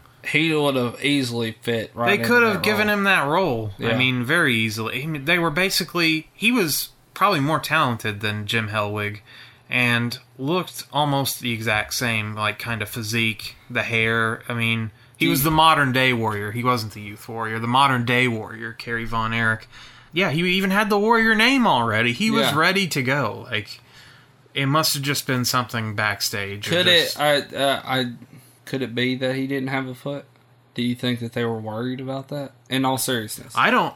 I would be surprised if Vince even knew he didn't have a foot because a lot Van- of people weren't aware of it, it until later, later in his life. No, that, that's true. But what I was going to say is that when they re signed Luke Gallows a couple years ago, someone mentioned to Vince, oh, that's Festus. He worked here before. And Vince said, I don't remember him. I don't, like, he didn't believe, he didn't remember Really? that he worked there before. Yeah. So this is a guy that doesn't pay much attention to Right. that kind of stuff. And I knew he probably was aware that Kerry had a motorcycle accident, but I'm sure that they kept it very secret. there are tales that he would show up even in his wrestling boots to show. Oh yeah, he would shower with his wrestling boots on. yeah, to straight full blown. That way, no one knew. And on his on his foot that was missing, he wore more tassels to cover up even Yeah. the slight if anybody could get a clue like It's hard. I mean, watching him in the ring, it's hard to tell. He moved that good. yeah. It's So, very it's impressive. very- yes, very impressive. and technically he could have never been eliminated from the Royal Rumble That's true. because both feet couldn't hit the floor. Okay, well, that's just wrong. No, it's true though. That's wrong. the rules are the rules, that's, Patrick. that's that. You need to cut Zach that. Gowen and him could have never lost the Royal Rumble. That is wrong. It's just like uh, the idea for a hunchback wrestler that can't be pinned. That's It's the same thing. That's horrible, dude. That is so wrong. It's not horrible. It's just true. You need it, the rules are the rules. The, they don't say, in the exception of a one-footed wrestler, only one foot needs to touch the ground. But he still has a boot on. But So- there's it's not a real foot though. If you can tell me that Kofi Kingston can land on a plate of pancakes sitting on the floor and that's okay, then a guy with no foot should surely be allowed to keep going. That's He's the ultimate win. He cannot be eliminated. all right. Keep moving. Let just He would have been awesome in the Royal Rumble. I mean, they should have done that. That's That's so- also why I think Vince didn't know because had Vince known, he would have played. Oh, he'd have used that shit. That is very. I didn't even think about that. He would have used that shit because I mean, think about it. Mad Dog Vachon was out there, uh, good friends, better enemies, and they ripped his. Oh yeah, Kevin Nash rips his prosthetic leg off and proceeds to beat Shawn Michaels with it. Yeah. Mean Gene is with Jake the Snake Roberts and his Trust Me, Trust Me theme and Jake's 80s sweater. Boy, Holy shit. Did not age well. and uh, Jake was high as a motherfucker during this. Oh, I thought he was fine. I thought No. he gave a great promo. Oh no, man. it's great promo. But you could tell in his eyes, dude, he is high. Mean Gene. Well, I mean, he did show up to the arena having nothing to do, so it's like I'm backstage. I'm getting paid because I'm on the card, but I don't have to wrestle. What am I gonna do? Yeah. I mean, it was the early '90s in pro wrestling, so I don't blame him if he was indulging. Mean Gene says, "You are a sick man, Jake the Snake." To which he says, Thank you. "Thank you very much." I just love that. That was awesome. Oh, it's a great interview. It's it's uh, one of his best. He's always been the snake you should worry about, not the cobra or any other snake. Tuesday, Elizabeth has a one way ticket to the other side, if you will, because don't expect a prince to wake you up with a kiss because it's not the beginning of the end, it's the end of the beginning. Wow. Poetry from Jake Roberts as he would then depart to go probably do more drugs. All right, Jake the Snake Roberts. These people saw what happened this weekend. I saw it, and millions around the world had an opportunity to see what took place. You said it was an accident. Trust me, it was. You said that snake had been devenomized by the lab. Cross my heart and hope to die. That's what I was told. You know, Jake Roberts, do you realize how much anguish you have caused the Macho Man Randy Savage and Miss Elizabeth? The torture It that these. excited, it excited me a little bit. Yeah, I thought about it for a long time. You are a sick man, Jake Roberts. Thank you very much. You know, there are many who say that Jack Tunney should have 86'd you for your actions. You should be out of the World Wrestling Federation altogether. You're very fortunate to have an opportunity to meet the Macho Man Randy Savage one on one this Tuesday in Texas, and I, for one, can hardly wait. Is that right? That's right. You know, let's start off by saying this. You know, you're trying to cast me as the original sinner.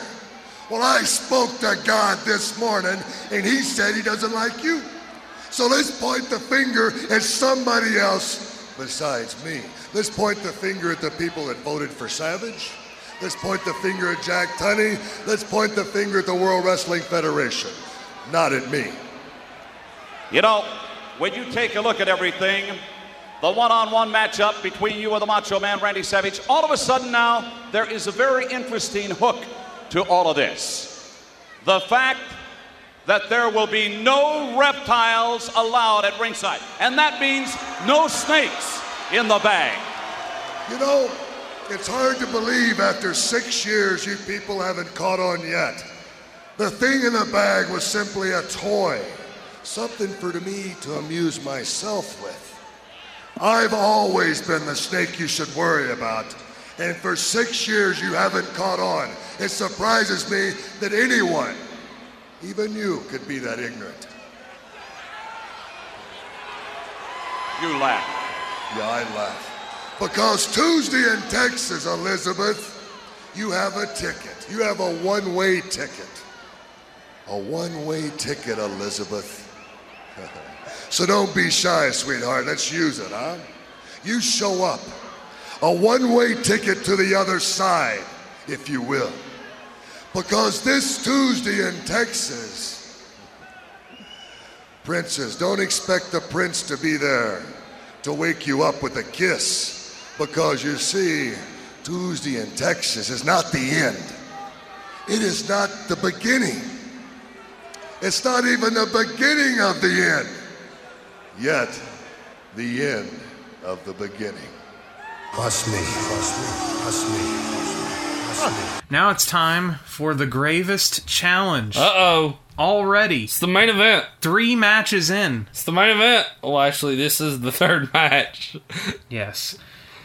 Hogan was in the funeral parlor a few weeks ago, and Ric Flair came out to interrupt his, I'm sure, historic interview where he probably told Paul Bearer things other than brother, brother, brother, brother, brother, brother. I was hanging and banging, brother. So Flair came out Now, this is something that we mentioned they don't do anymore, where they have mingling storylines. Multiple Yes. people want the belt. It's not just I exist in a bubble. Yes. Oh, I'm going against The Undertaker. Well, I need to only talk to The Undertaker. No one else exists besides Hogan and Undertaker. Right. No, in this era, Ric Flair was in the mix, and he interjected himself in this storyline. Because he is the real world champion. He is. Flair confronts Hogan and shoves his WCW belt in his face, and he says, What you gonna do? Woo, Hogan, when Flair runs wild on you. Their blur job for this belt is so bad.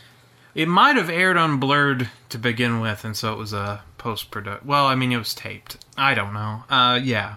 Yeah, it's. And that like you're seeing that thing completely uncovered five, six times.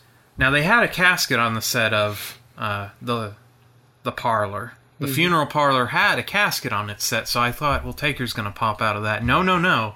Coffin to the side, Patrick. Coffin to the side. That's right. As a door swings open, Undertaker comes out, assaults Hogan with the urn, and then Undertaker and Flair just put the boots to Hogan, and Undertaker chokes him, and then Piper and Savage run down to save Hogan with chairs, but Taker no sells chair shots, that's right, and before he leaves, oh my goodness, he stole the strength of Hulk Hogan, his cross necklace. He rips is off the stolen. crucifix. Yes, Gone. What, what a what a thief. Hogan should have pressed charges. Hey, I'll tell you.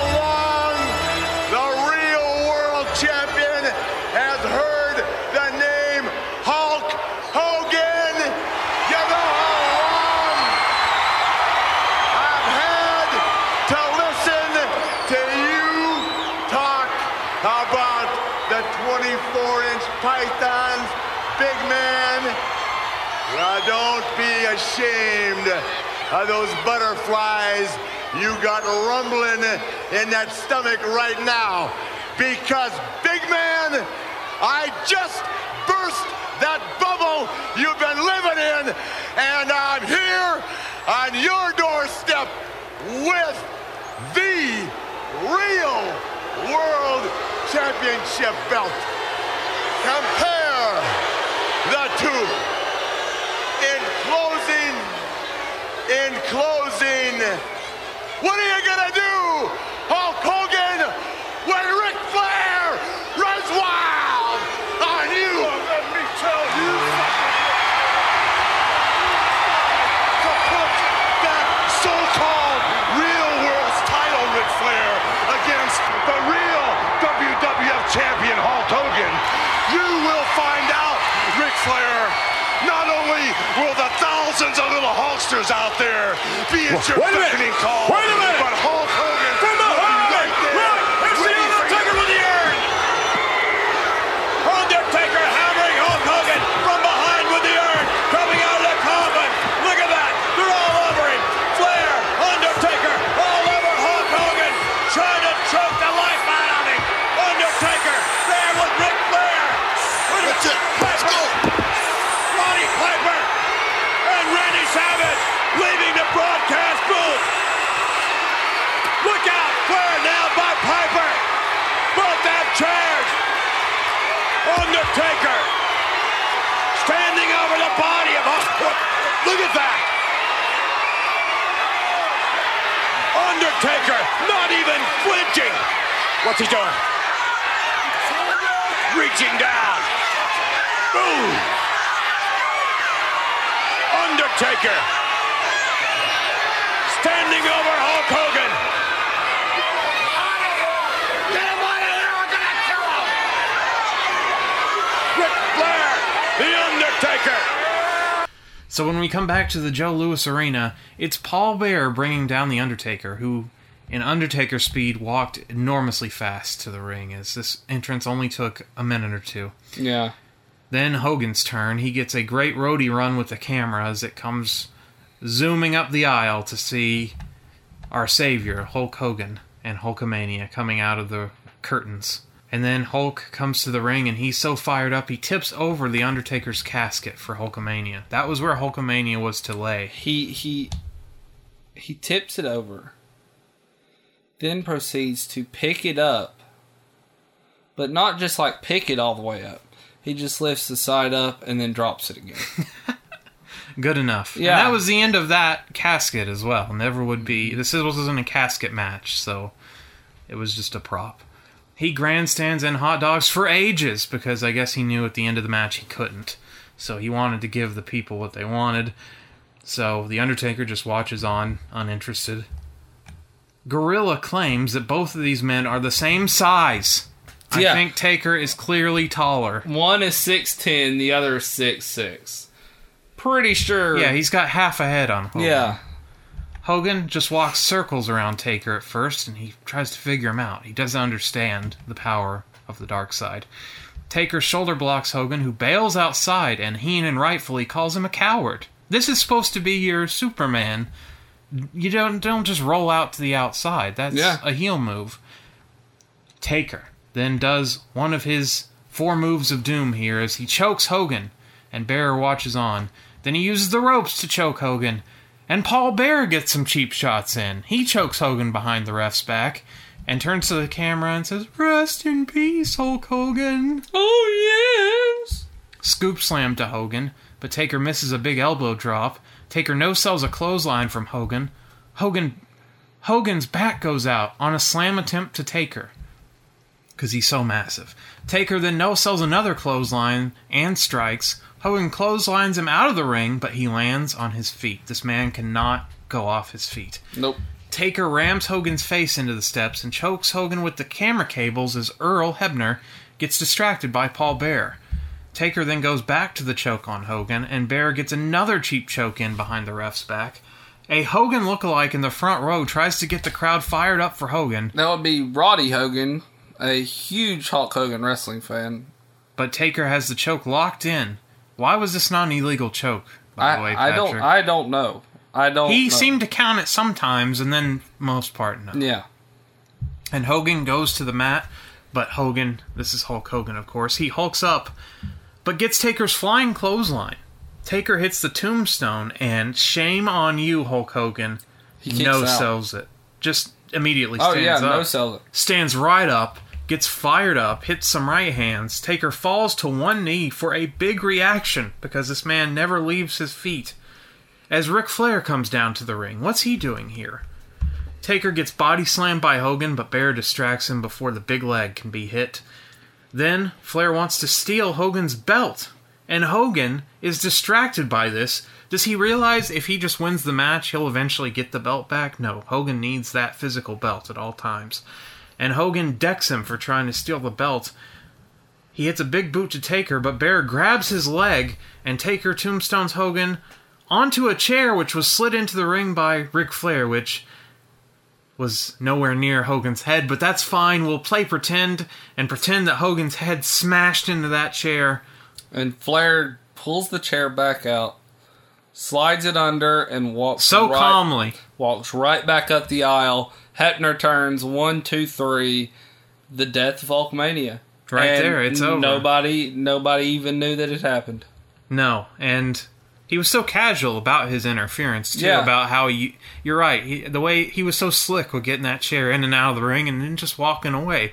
Yeah. You know, uh, most heels would probably stand out there and grand celebrate Yeah, afterwards no, too. he did what he had to do, and he's walking to the back, and the crowd, like the camera guy, is trying to keep up with him as he's walking. the crowd is just silent. They're They- yeah, kids are crying. Ladies and gentlemen, kids are literally crying that Hulk Hogan lost. Heenan declares Hulkamania dead, and Taker does a brief pose with the belt, but then just walks away with his eyes rolled up in his head. There you go. The youngest ever WWF champion, right there, up until that point, The Undertaker. Then all the WWF goons, the backstage hands, come out and scrape Hogan out of the ring, and it takes ages for him just to get up and walk out. Mean Gene is backstage with Piper, I love Chief Jay Strongbow came out there to help him. I just thought that was a rare sighting of, of the Chief. Mean Gene is backstage with Piper, and Piper says it's a bad day in the WWF because Undertaker is the champion. Piper hears the bell ding dong, and he gives a stupid promo here. I'm sorry, this is just not good Piper promo. It was It was very rambling. Yeah. It be a bad day in the WWF. They say anything can happen in the Survivor Series in the WWF, and it has. The Undertaker, the new WWF champion, you Addams family reject. I just saw Hogan, Hogan down there. He got red in his eyes. He got hair on his teeth. He's screaming, Tony! Tony! Where are you now, Tony? You saw what happened. Oh, oh, and Lurch's newfound friend, cousin It, Ric Flair, running down there. You're a real handy guy when someone's got his back turned. Ding dong! Ding dong! We're hearing the bell, Undertaker. Ding dong! Flair, we're hearing the bell! As far as I'm concerned, when it comes to The Undertaker becoming the WWF champ, if the help of Ric Flair ain't no different than David Duke becoming Prez, we hear the bells and we becoming ding dong. Sean Mooney, though, is with Flair and Perfect. And Flair gives a great promo. Ashes to ashes and back to dust. And Hulkamania just went bust. Flair told Hogan he was short lived, and he was. It's all over, and there's one world's champion, and it's me, Ric Flair. Which Thank you, Gene. I have caught up to Ric Flair in the locker room. I want to know, the world wants to know what business you had Hold at ringside right there, during Mooney. Ashes to ashes, dust to dust. Hulkamania finally had to bust, and all the Hulkamaniacs throughout the world. You cry them millions of tears. You cry millions of gallons of water away because it will not bring back Hulkamania. Huh, champ? You are the real world champion without a doubt. What did you think? What's gonna happen? When I arrived here, I told Hogan face to face he was short lived. And by God, he is. Little babies out there now, tears in their eyes. Mothers looking at their fathers, wondering what next. Well, I'll tell you, all these years you believed in Hogan. You may have said your prayers. You may have taken your vitamins. You may have gone to the end of the earth with him. But now it's all over. There's one, just one world's heavyweight champion. And you got to know it's me. What could be oh, wait more minute, perfect than that, champ? They You're- said Hulk Hogan was immortal. Is he immortal now? Immortal! Immortal! He's on his way to the hospital because the Undertaker picked him up in the tombstone and boom! It's all over. No more Hollywood. No more limousines. No more little kids running wild. And Jack Tunney, this goes to you. Put that video distortion on the belt of the real world champion, and everybody starts paying the prices. In closing, let me say this the WWF Championship belt now is in the coffin of Hulk Mania. Let's go, champion! Did he not just see what happened? No, there's still two world champions. Immortal Hulk Hogan? No, he's going to the hospital. And there you go. And I'll include the promo. We go back to Mean Gene. The natural disasters and IRS. Bray Wyatt's father is with Jimmy Hart, and they just shout through their promo. IRS wants Bossman to pay, and he wants to audit Jack Tunney. I wish IRS did audit Jack Tunney. Catch that bastard. Mooney is with the LOD and the boss man. They shout as well. Mean Gene is with Tunney. What is t- what are you gonna do, Jack, with the gravest challenge? Think of what you just said, though. Mean Gene is with Jack. Jack Tunney is at a show. and he just saw more shenanigans. Right.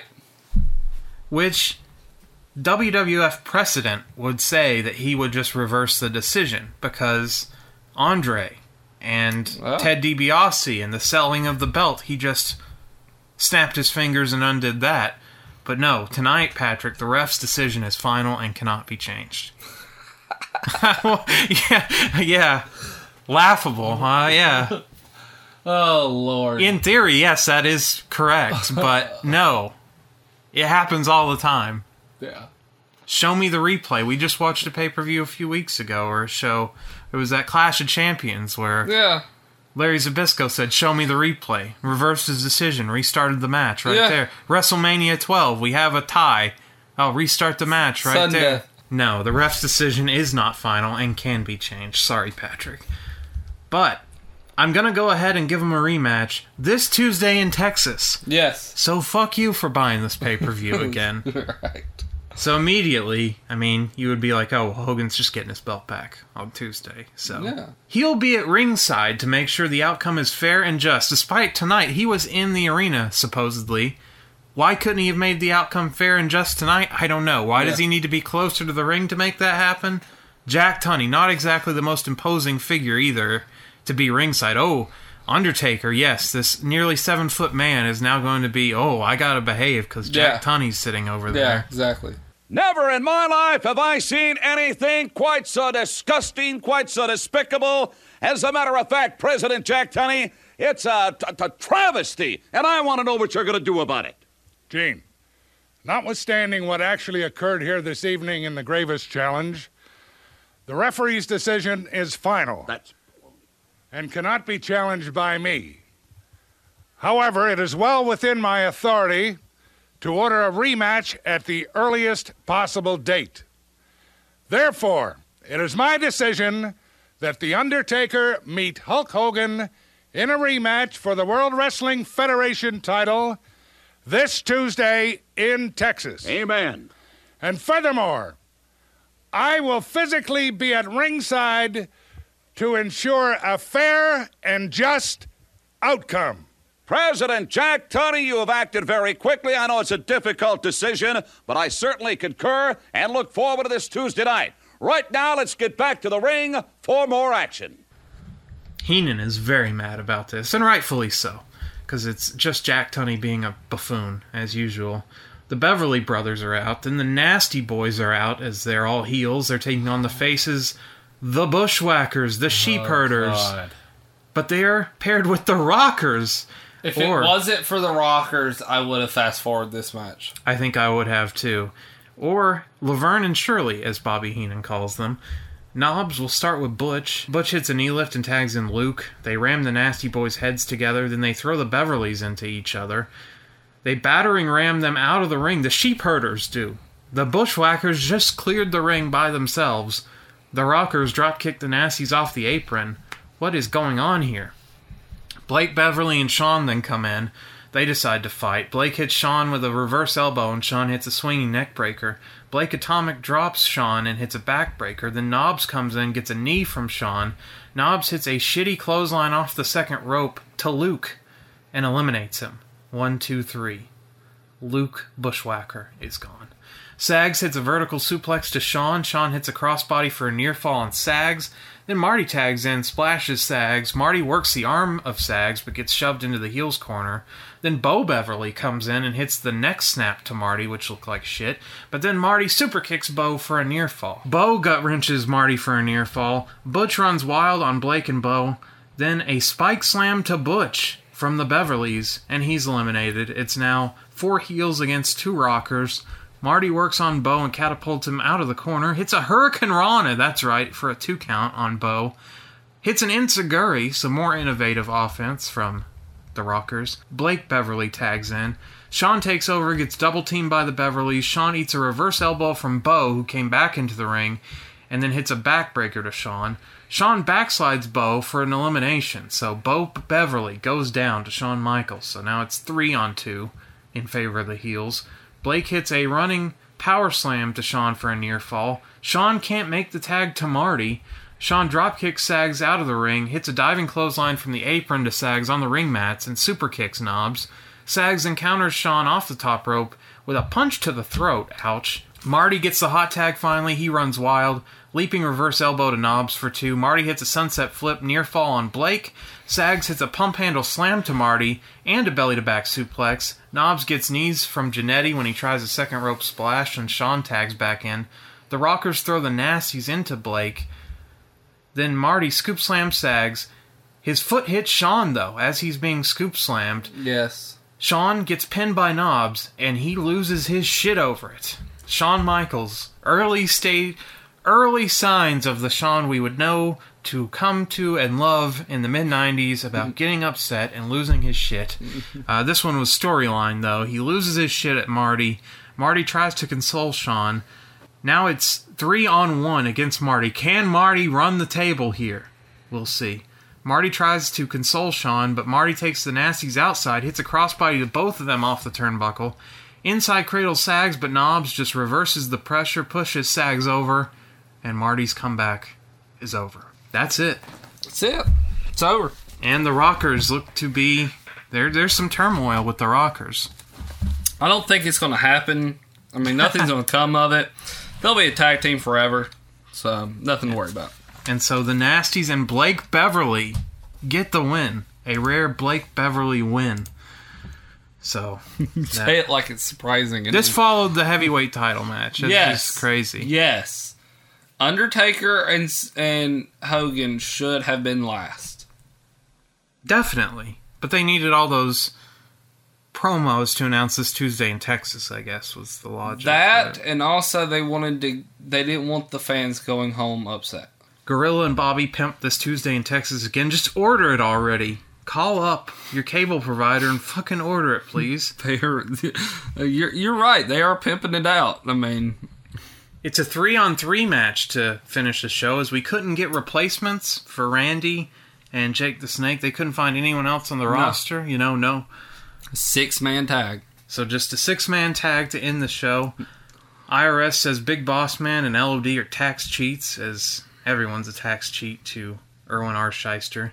Big Boss Man comes out, gets a huge reaction. He was Dude. way over. I was shocked. Holy shit! They missed the mark putting the title on him. Yeah, he was the second biggest face in the company That- behind Hogan, I guess. That yeah. Well, especially after Jake turned heel.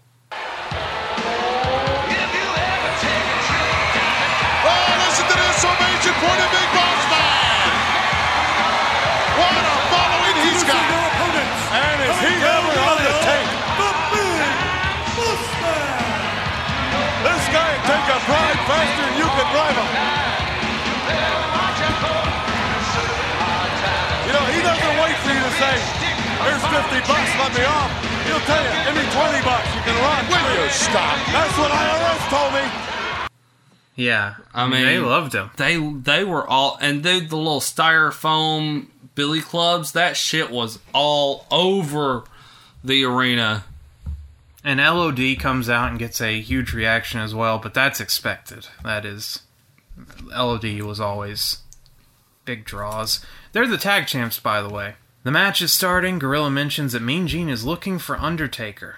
He and Heenan says, "Well, just go to the morgue. He's there with all the other stiffs." Which then Gorilla is like, "Are you calling him a stiff?" And Heenan's like, "Well, no, but he would be at the morgue because he's the Undertaker." Anyway, it was just weird. The, the interplay was very weird there. Bossman and IRS will start it off, and IRS gets whipped into the buckle and hits the mat. Big boot to IRS, and Bossman's shirt has already come open seconds into this match. It's always a timer. Hit the timer when Bossman's shirt is going to come open. Seconds. You you can make drinking bets over a drinking game out of it. It's over. It's over under. yeah, Animal gets the tag against Earthquake. Earthquake catches Animal trying a crossbody and hits a backbreaker. He misses a standing splash and gets drop kicked. Hawk comes in with IRS. Sean Mooney says, They say Sean Mooney is with Hulk Hogan, so stay tuned. They are liars, is what they are. They are. They liars. are fucking liars. Dirty liars. I paid for the show, so of course I'm going to stick around for it, but like. if yeah, it might not have made the the net. I mean the uh, the network. No, it, he he shows up, but he just says, oh, I already talked to Hogan, and Hogan didn't want to talk or whatever. Oh, okay. So Hogan says "fuck you" to the fans, basically. What a great face this guy was. Hawk press throws IRS into Typhoon's hands, and this gets a near fall. The faces double team Typhoon, and the heels double team Hawk. IRS comes in with Hawk. Hawk back suplexes him and drops a right hand before tagging Bossman back in. Bossman traps IRS by his tie, but IRS decks him by the briefcase. One, two, three. IRS eliminates Big Boss Man. Holy shit. Yeah, well, One of the loudest pops in this entire match, and you're eliminating him. first. And yeah, in a match where why did he even need to be eliminated? Yeah. Earthquake belly to belly's Animal. IRS walks the rope to drop a fist on Animal, which I thought was pretty cool. Then he leg drops him low. Bear hug to Animal from Typhoon. Animal takes him off his feet with a clothesline. Hawk gets the hot tag and hits a flying shoulder tackle to Typhoon, by IRS briefcase shots Typhoon by accident. Earthquake John Tenta here, not very happy about this, with IRS getting his partner eliminated, uh, as Typhoon would get pinned after the briefcase shot. So Earthquake says to IRS, Get out of here! And Earthquake, the natural disasters, just leave. That's it. We've had enough. So now, IRS is going to have to overcome Legion of Doom, the Road Warriors, these two guys that don't sell anything. The Taxman is going to be tasked with taking them down. Hawk rams his shoulder into the buckle. Then IRS rams Hawk into the steps. IRS, by the way, pouring sweat at this point. He was gassed. Good lord. He did all the work in this match. Irwin R. Schyster puts Hawk in a chinlock, and we get Hawk chants, which I don't recall ever hearing. Hawk blocks Irwin R. Schyster's suplex and hits one of his own tags in Animal. Animal power slams IRS, and then Hawk comes in to help with a double clothesline. Then IRS says, you know what, just fuck it. I'm leaving too. You know, I've been out here, I'm sweating, I'm getting my ass kicked. Let's just go home. He's going to leave. So he walks towards the back and gets stopped by Big Boss Man, who says, Go back to the ring. And he runs it back. And he runs him back, even though he would have been counted out by now. He was out there way longer than 10 seconds, but whatever. I think Hawk went to the finish too early here. Because I think they wanted to do the Doomsday device. So Hawk was up on the turnbuckle, but Animal probably thought, well, we're not there yet. We're a little, it's just a little too early. So Hawk, seeing that Animal is not going to lift up IRS for this Doomsday device, just says fuck it and dives off, hits his clothesline for a half Doomsday device, basically a clothesline from the top turnbuckle, and they just went with it. Animal pins him. What a rush! And there you go. And the faces all celebrate to a decent reaction. Considering the main event had already passed, the title match was already over, the crowd hung in there. I give him a lot of credit because I would have been checked out. That's true. We go back to Sean Mooney, who's supposed to be with Hulk Hogan, right? No, he just left Hogan's dressing room. You just missed him. Hogan said he would be the champ again, and he refused to do the interview. He said, Sorry, brother, I'll be doing my talking this Tuesday in Texas. Thanks. They plugged this Tuesday in Texas again, and Mean Gene found The Undertaker in the catacombs of the Joe Louis Arena in a giant room of dry ice. Why is that in the Joe Louis Arena? I don't know. But Undertaker is there. How do you feel about facing the immortal Hulk Hogan? Nothing is immortal, including Hulkamania. Hulkamania is in the casket, and this Tuesday in Texas is the burial. And we go off the You will rest in peace. and that is Survivor Series 1990 and 1. Oh man, I apologize. Oh, it's okay. It was a total of five matches, and the first half of the Two and show. a half hours. Yeah, it's still two and a half hours. What's crazy is as the Undertaker is winning the title, you can look down at the timeline on the WWE Network and see there is an hour left in the show. Yeah, I know. Uh, but getting up to that hour was actually, I thought the opening match uh, went by pretty fast. But those guys were too big of names to be the curtain jerker in their Oh, Survivor yeah. Series match. Why weren't the Beverlys and the Nasties and the Bushwhackers and the Rockers the opening match? The Rockers were the hottest tag team in the in the company. Well, in the breakup angle, it would have been more focused on.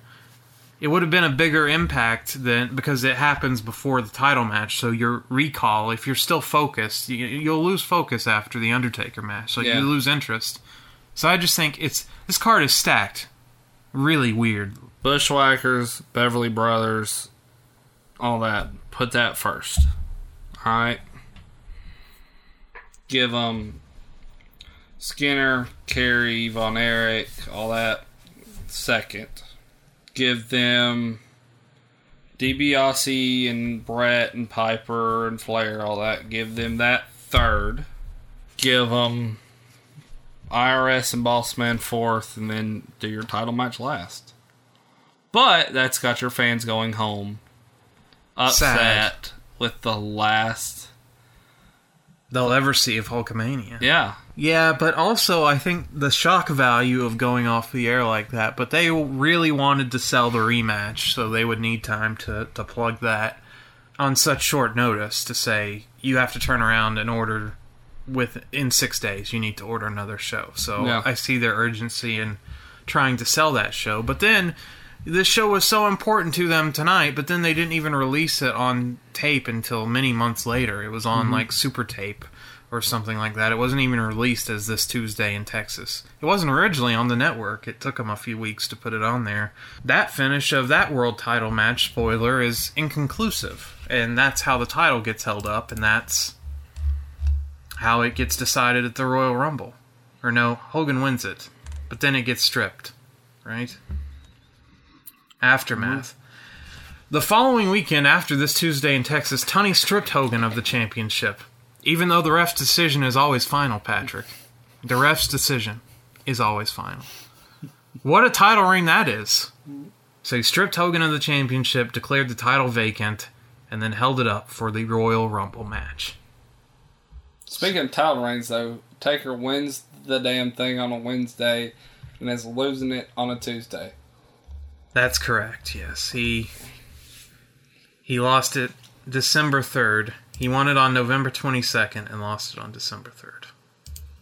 So what a world title reign that was as well.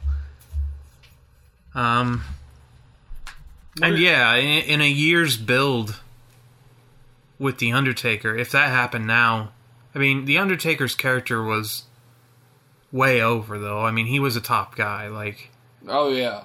Um, but now, if they do that with somebody, we'd all be like, "Oh, he's getting pushed too too fast and too hard." Like he's still very green. And Undertaker was very green here, and he but he was also wrestling with one of the worst pro wrestlers in the ring, Hulk Hogan ever.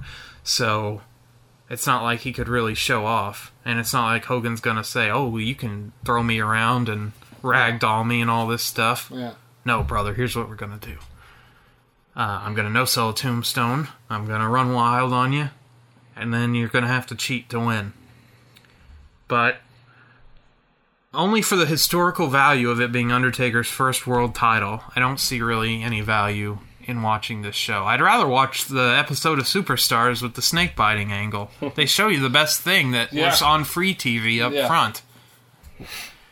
Well, I guess because they had to do multiple takes of it. I was going to say, why didn't they save that for tonight? But you got to get the right. I mean, if the snake didn't bite him, then it would be really bad. Yeah. Live TV as well. Yeah. So, yeah, this card. I like I said, the first hour I could get through it. Uh, all the matches were pretty terrible. Even the title match. I mean, Undertaker knew a choke, a tombstone, a clothesline. That's what he knew. And Hogan knew a back rake, a slam, big leg, An eye rake. and it moved so slow too. Oh, like God, was, The best part of it was Ric Flair's interference, and then the other stuff was just uh, just felt like a TV show. It felt like free like matches that should be on Superstars for the most part. And the angle with the breakup of the Rockers was a good thing, I guess. Yeah, it was a good angle to have on the show, but the matches were just really rough, bad. man. The refing was terrible. No one cared. Yeah. People that didn't want to do jobs didn't do them. People that always jobbed jobbed. So it just wasn't it wasn't the I think this is really the downfall of the Survivor Series elimination matches really starts here in 1991 uh, because you've already you've introduced singles matches now. And so I think you're starting to phase them out. And next year would only have one four on four Survivor Series match. Yeah. So I in a way it's a good and a bad thing at the same time because it's a good thing that they decided to put other matches on the card to make it a more diverse card, but at the same time it they take all the Survivor Series matches away. But if the Survivor Series matches are going to be as bad as the ones we saw tonight, then just then yeah, I mean, where there's just no outside of the Rockers breakup, there were no real consequences to No. them. So, Patrick, what did you think of this card? Uh, yeah, I think you said it tremendously well. Um, the only two matches I'd actually go back and rewatch, and yes, I'm saying this, is the Curtain Jerker with Flair and Piper, and Taker and Hogan. Yeah, that's pretty much what I would watch as well. And just for the historical significance of, oh, I want to see where Undertaker won his first world title. Yeah. On you, our rating scale of Hornswoggle to Giant Gonzalez, where do you rate me? Survivor Series Uh, 1991? David Arquette. Wow. David Arquette. I'm going to give it a Miss Elizabeth. Oh, we're in the same venue.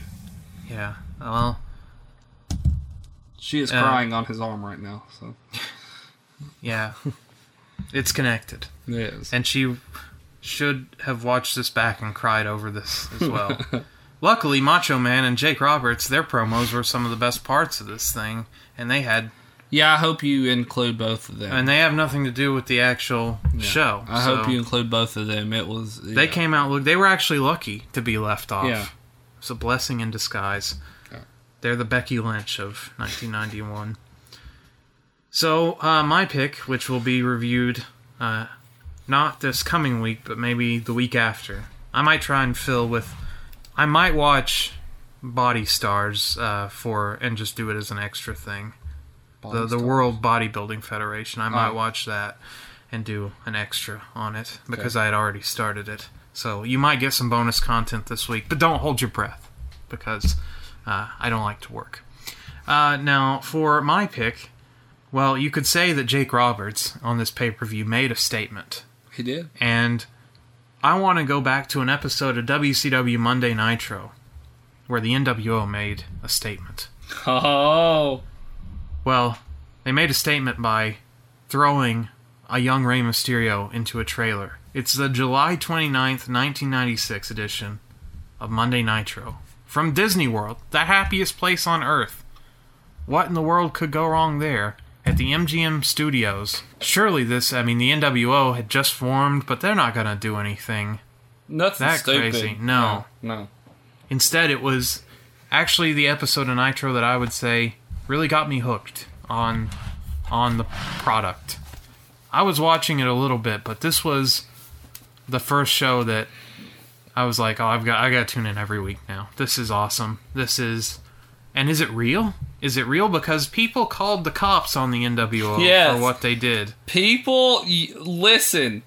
People called the police because they thought there was a gang warfare going on There was an assault, yeah. Wrestlers at Disney. assault- Yeah, the Macho Man ended up riding out on the, the top of a limo, trying to get revenge, Oh, and uh, it was pretty outrageous. So there you go. That's what we'll watch. It'll be short, so that's good.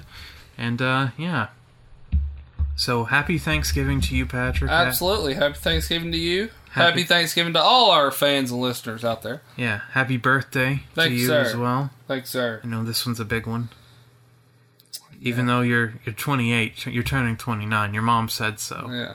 Uh, I'm actually going to be the big 3 0 this year. Oh, man. So That's, uh, I'm, I'm 29 and holding. That's what it is. I'm 29 and holding. well, your mom will think you're 29, so isn't that really all that matters at the end That's of all the that day? matters. That's all that matters. Well, that'll do it for this week. Oh, and possibly some exciting news in the world, the World Wide Web from Retro Wrestling Podcast coming in the next few weeks, so stay tuned. That'll do it for this week. I'm intern Alex, I am the one and only, the greatest referee in professional wrestling history, Patrick Young. saying as always, My closing line's clothesline. and bingo, bingo. I'm not quite certain, Gorilla Monsoon. However, I must say I feel very uncomfortable here in the catacombs, in the bowels, if you will, of Joe Louis Arena, where I have finally found the new World Wrestling Federation champion, The Undertaker. Manager Paul Bearer, you cannot be happy with the decision of President Jack Tunney ordering the rematch this Tuesday in Texas with your man, The Undertaker, facing the immortal Hulk Hogan. Oh, Mr. Okerlund, nothing is immortal, not even Hulkamania. Hulkamania died right here this very evening. Oh, yes. And normally, Mr. Okerlund, when something dies, you hold the services almost immediately. But not in the case of Hulkamania. We'll hold him over, yes, right in the embalming room of my funeral parlor. And sometime between now and Tuesday, we will eviscerate him. Oh, yes, eviscerate his bluing flesh. Oh, that stench. We warned you what was in store for Hulk Hogan. And now, Mr. Okerlund, let me enlighten you what we have in store for Hulkamania. Look into the coffin. You look, Mr. Okerlund. Look. Hulkamania. It died at Survivor Series. Now, the only thing left is this Tuesday. The burial.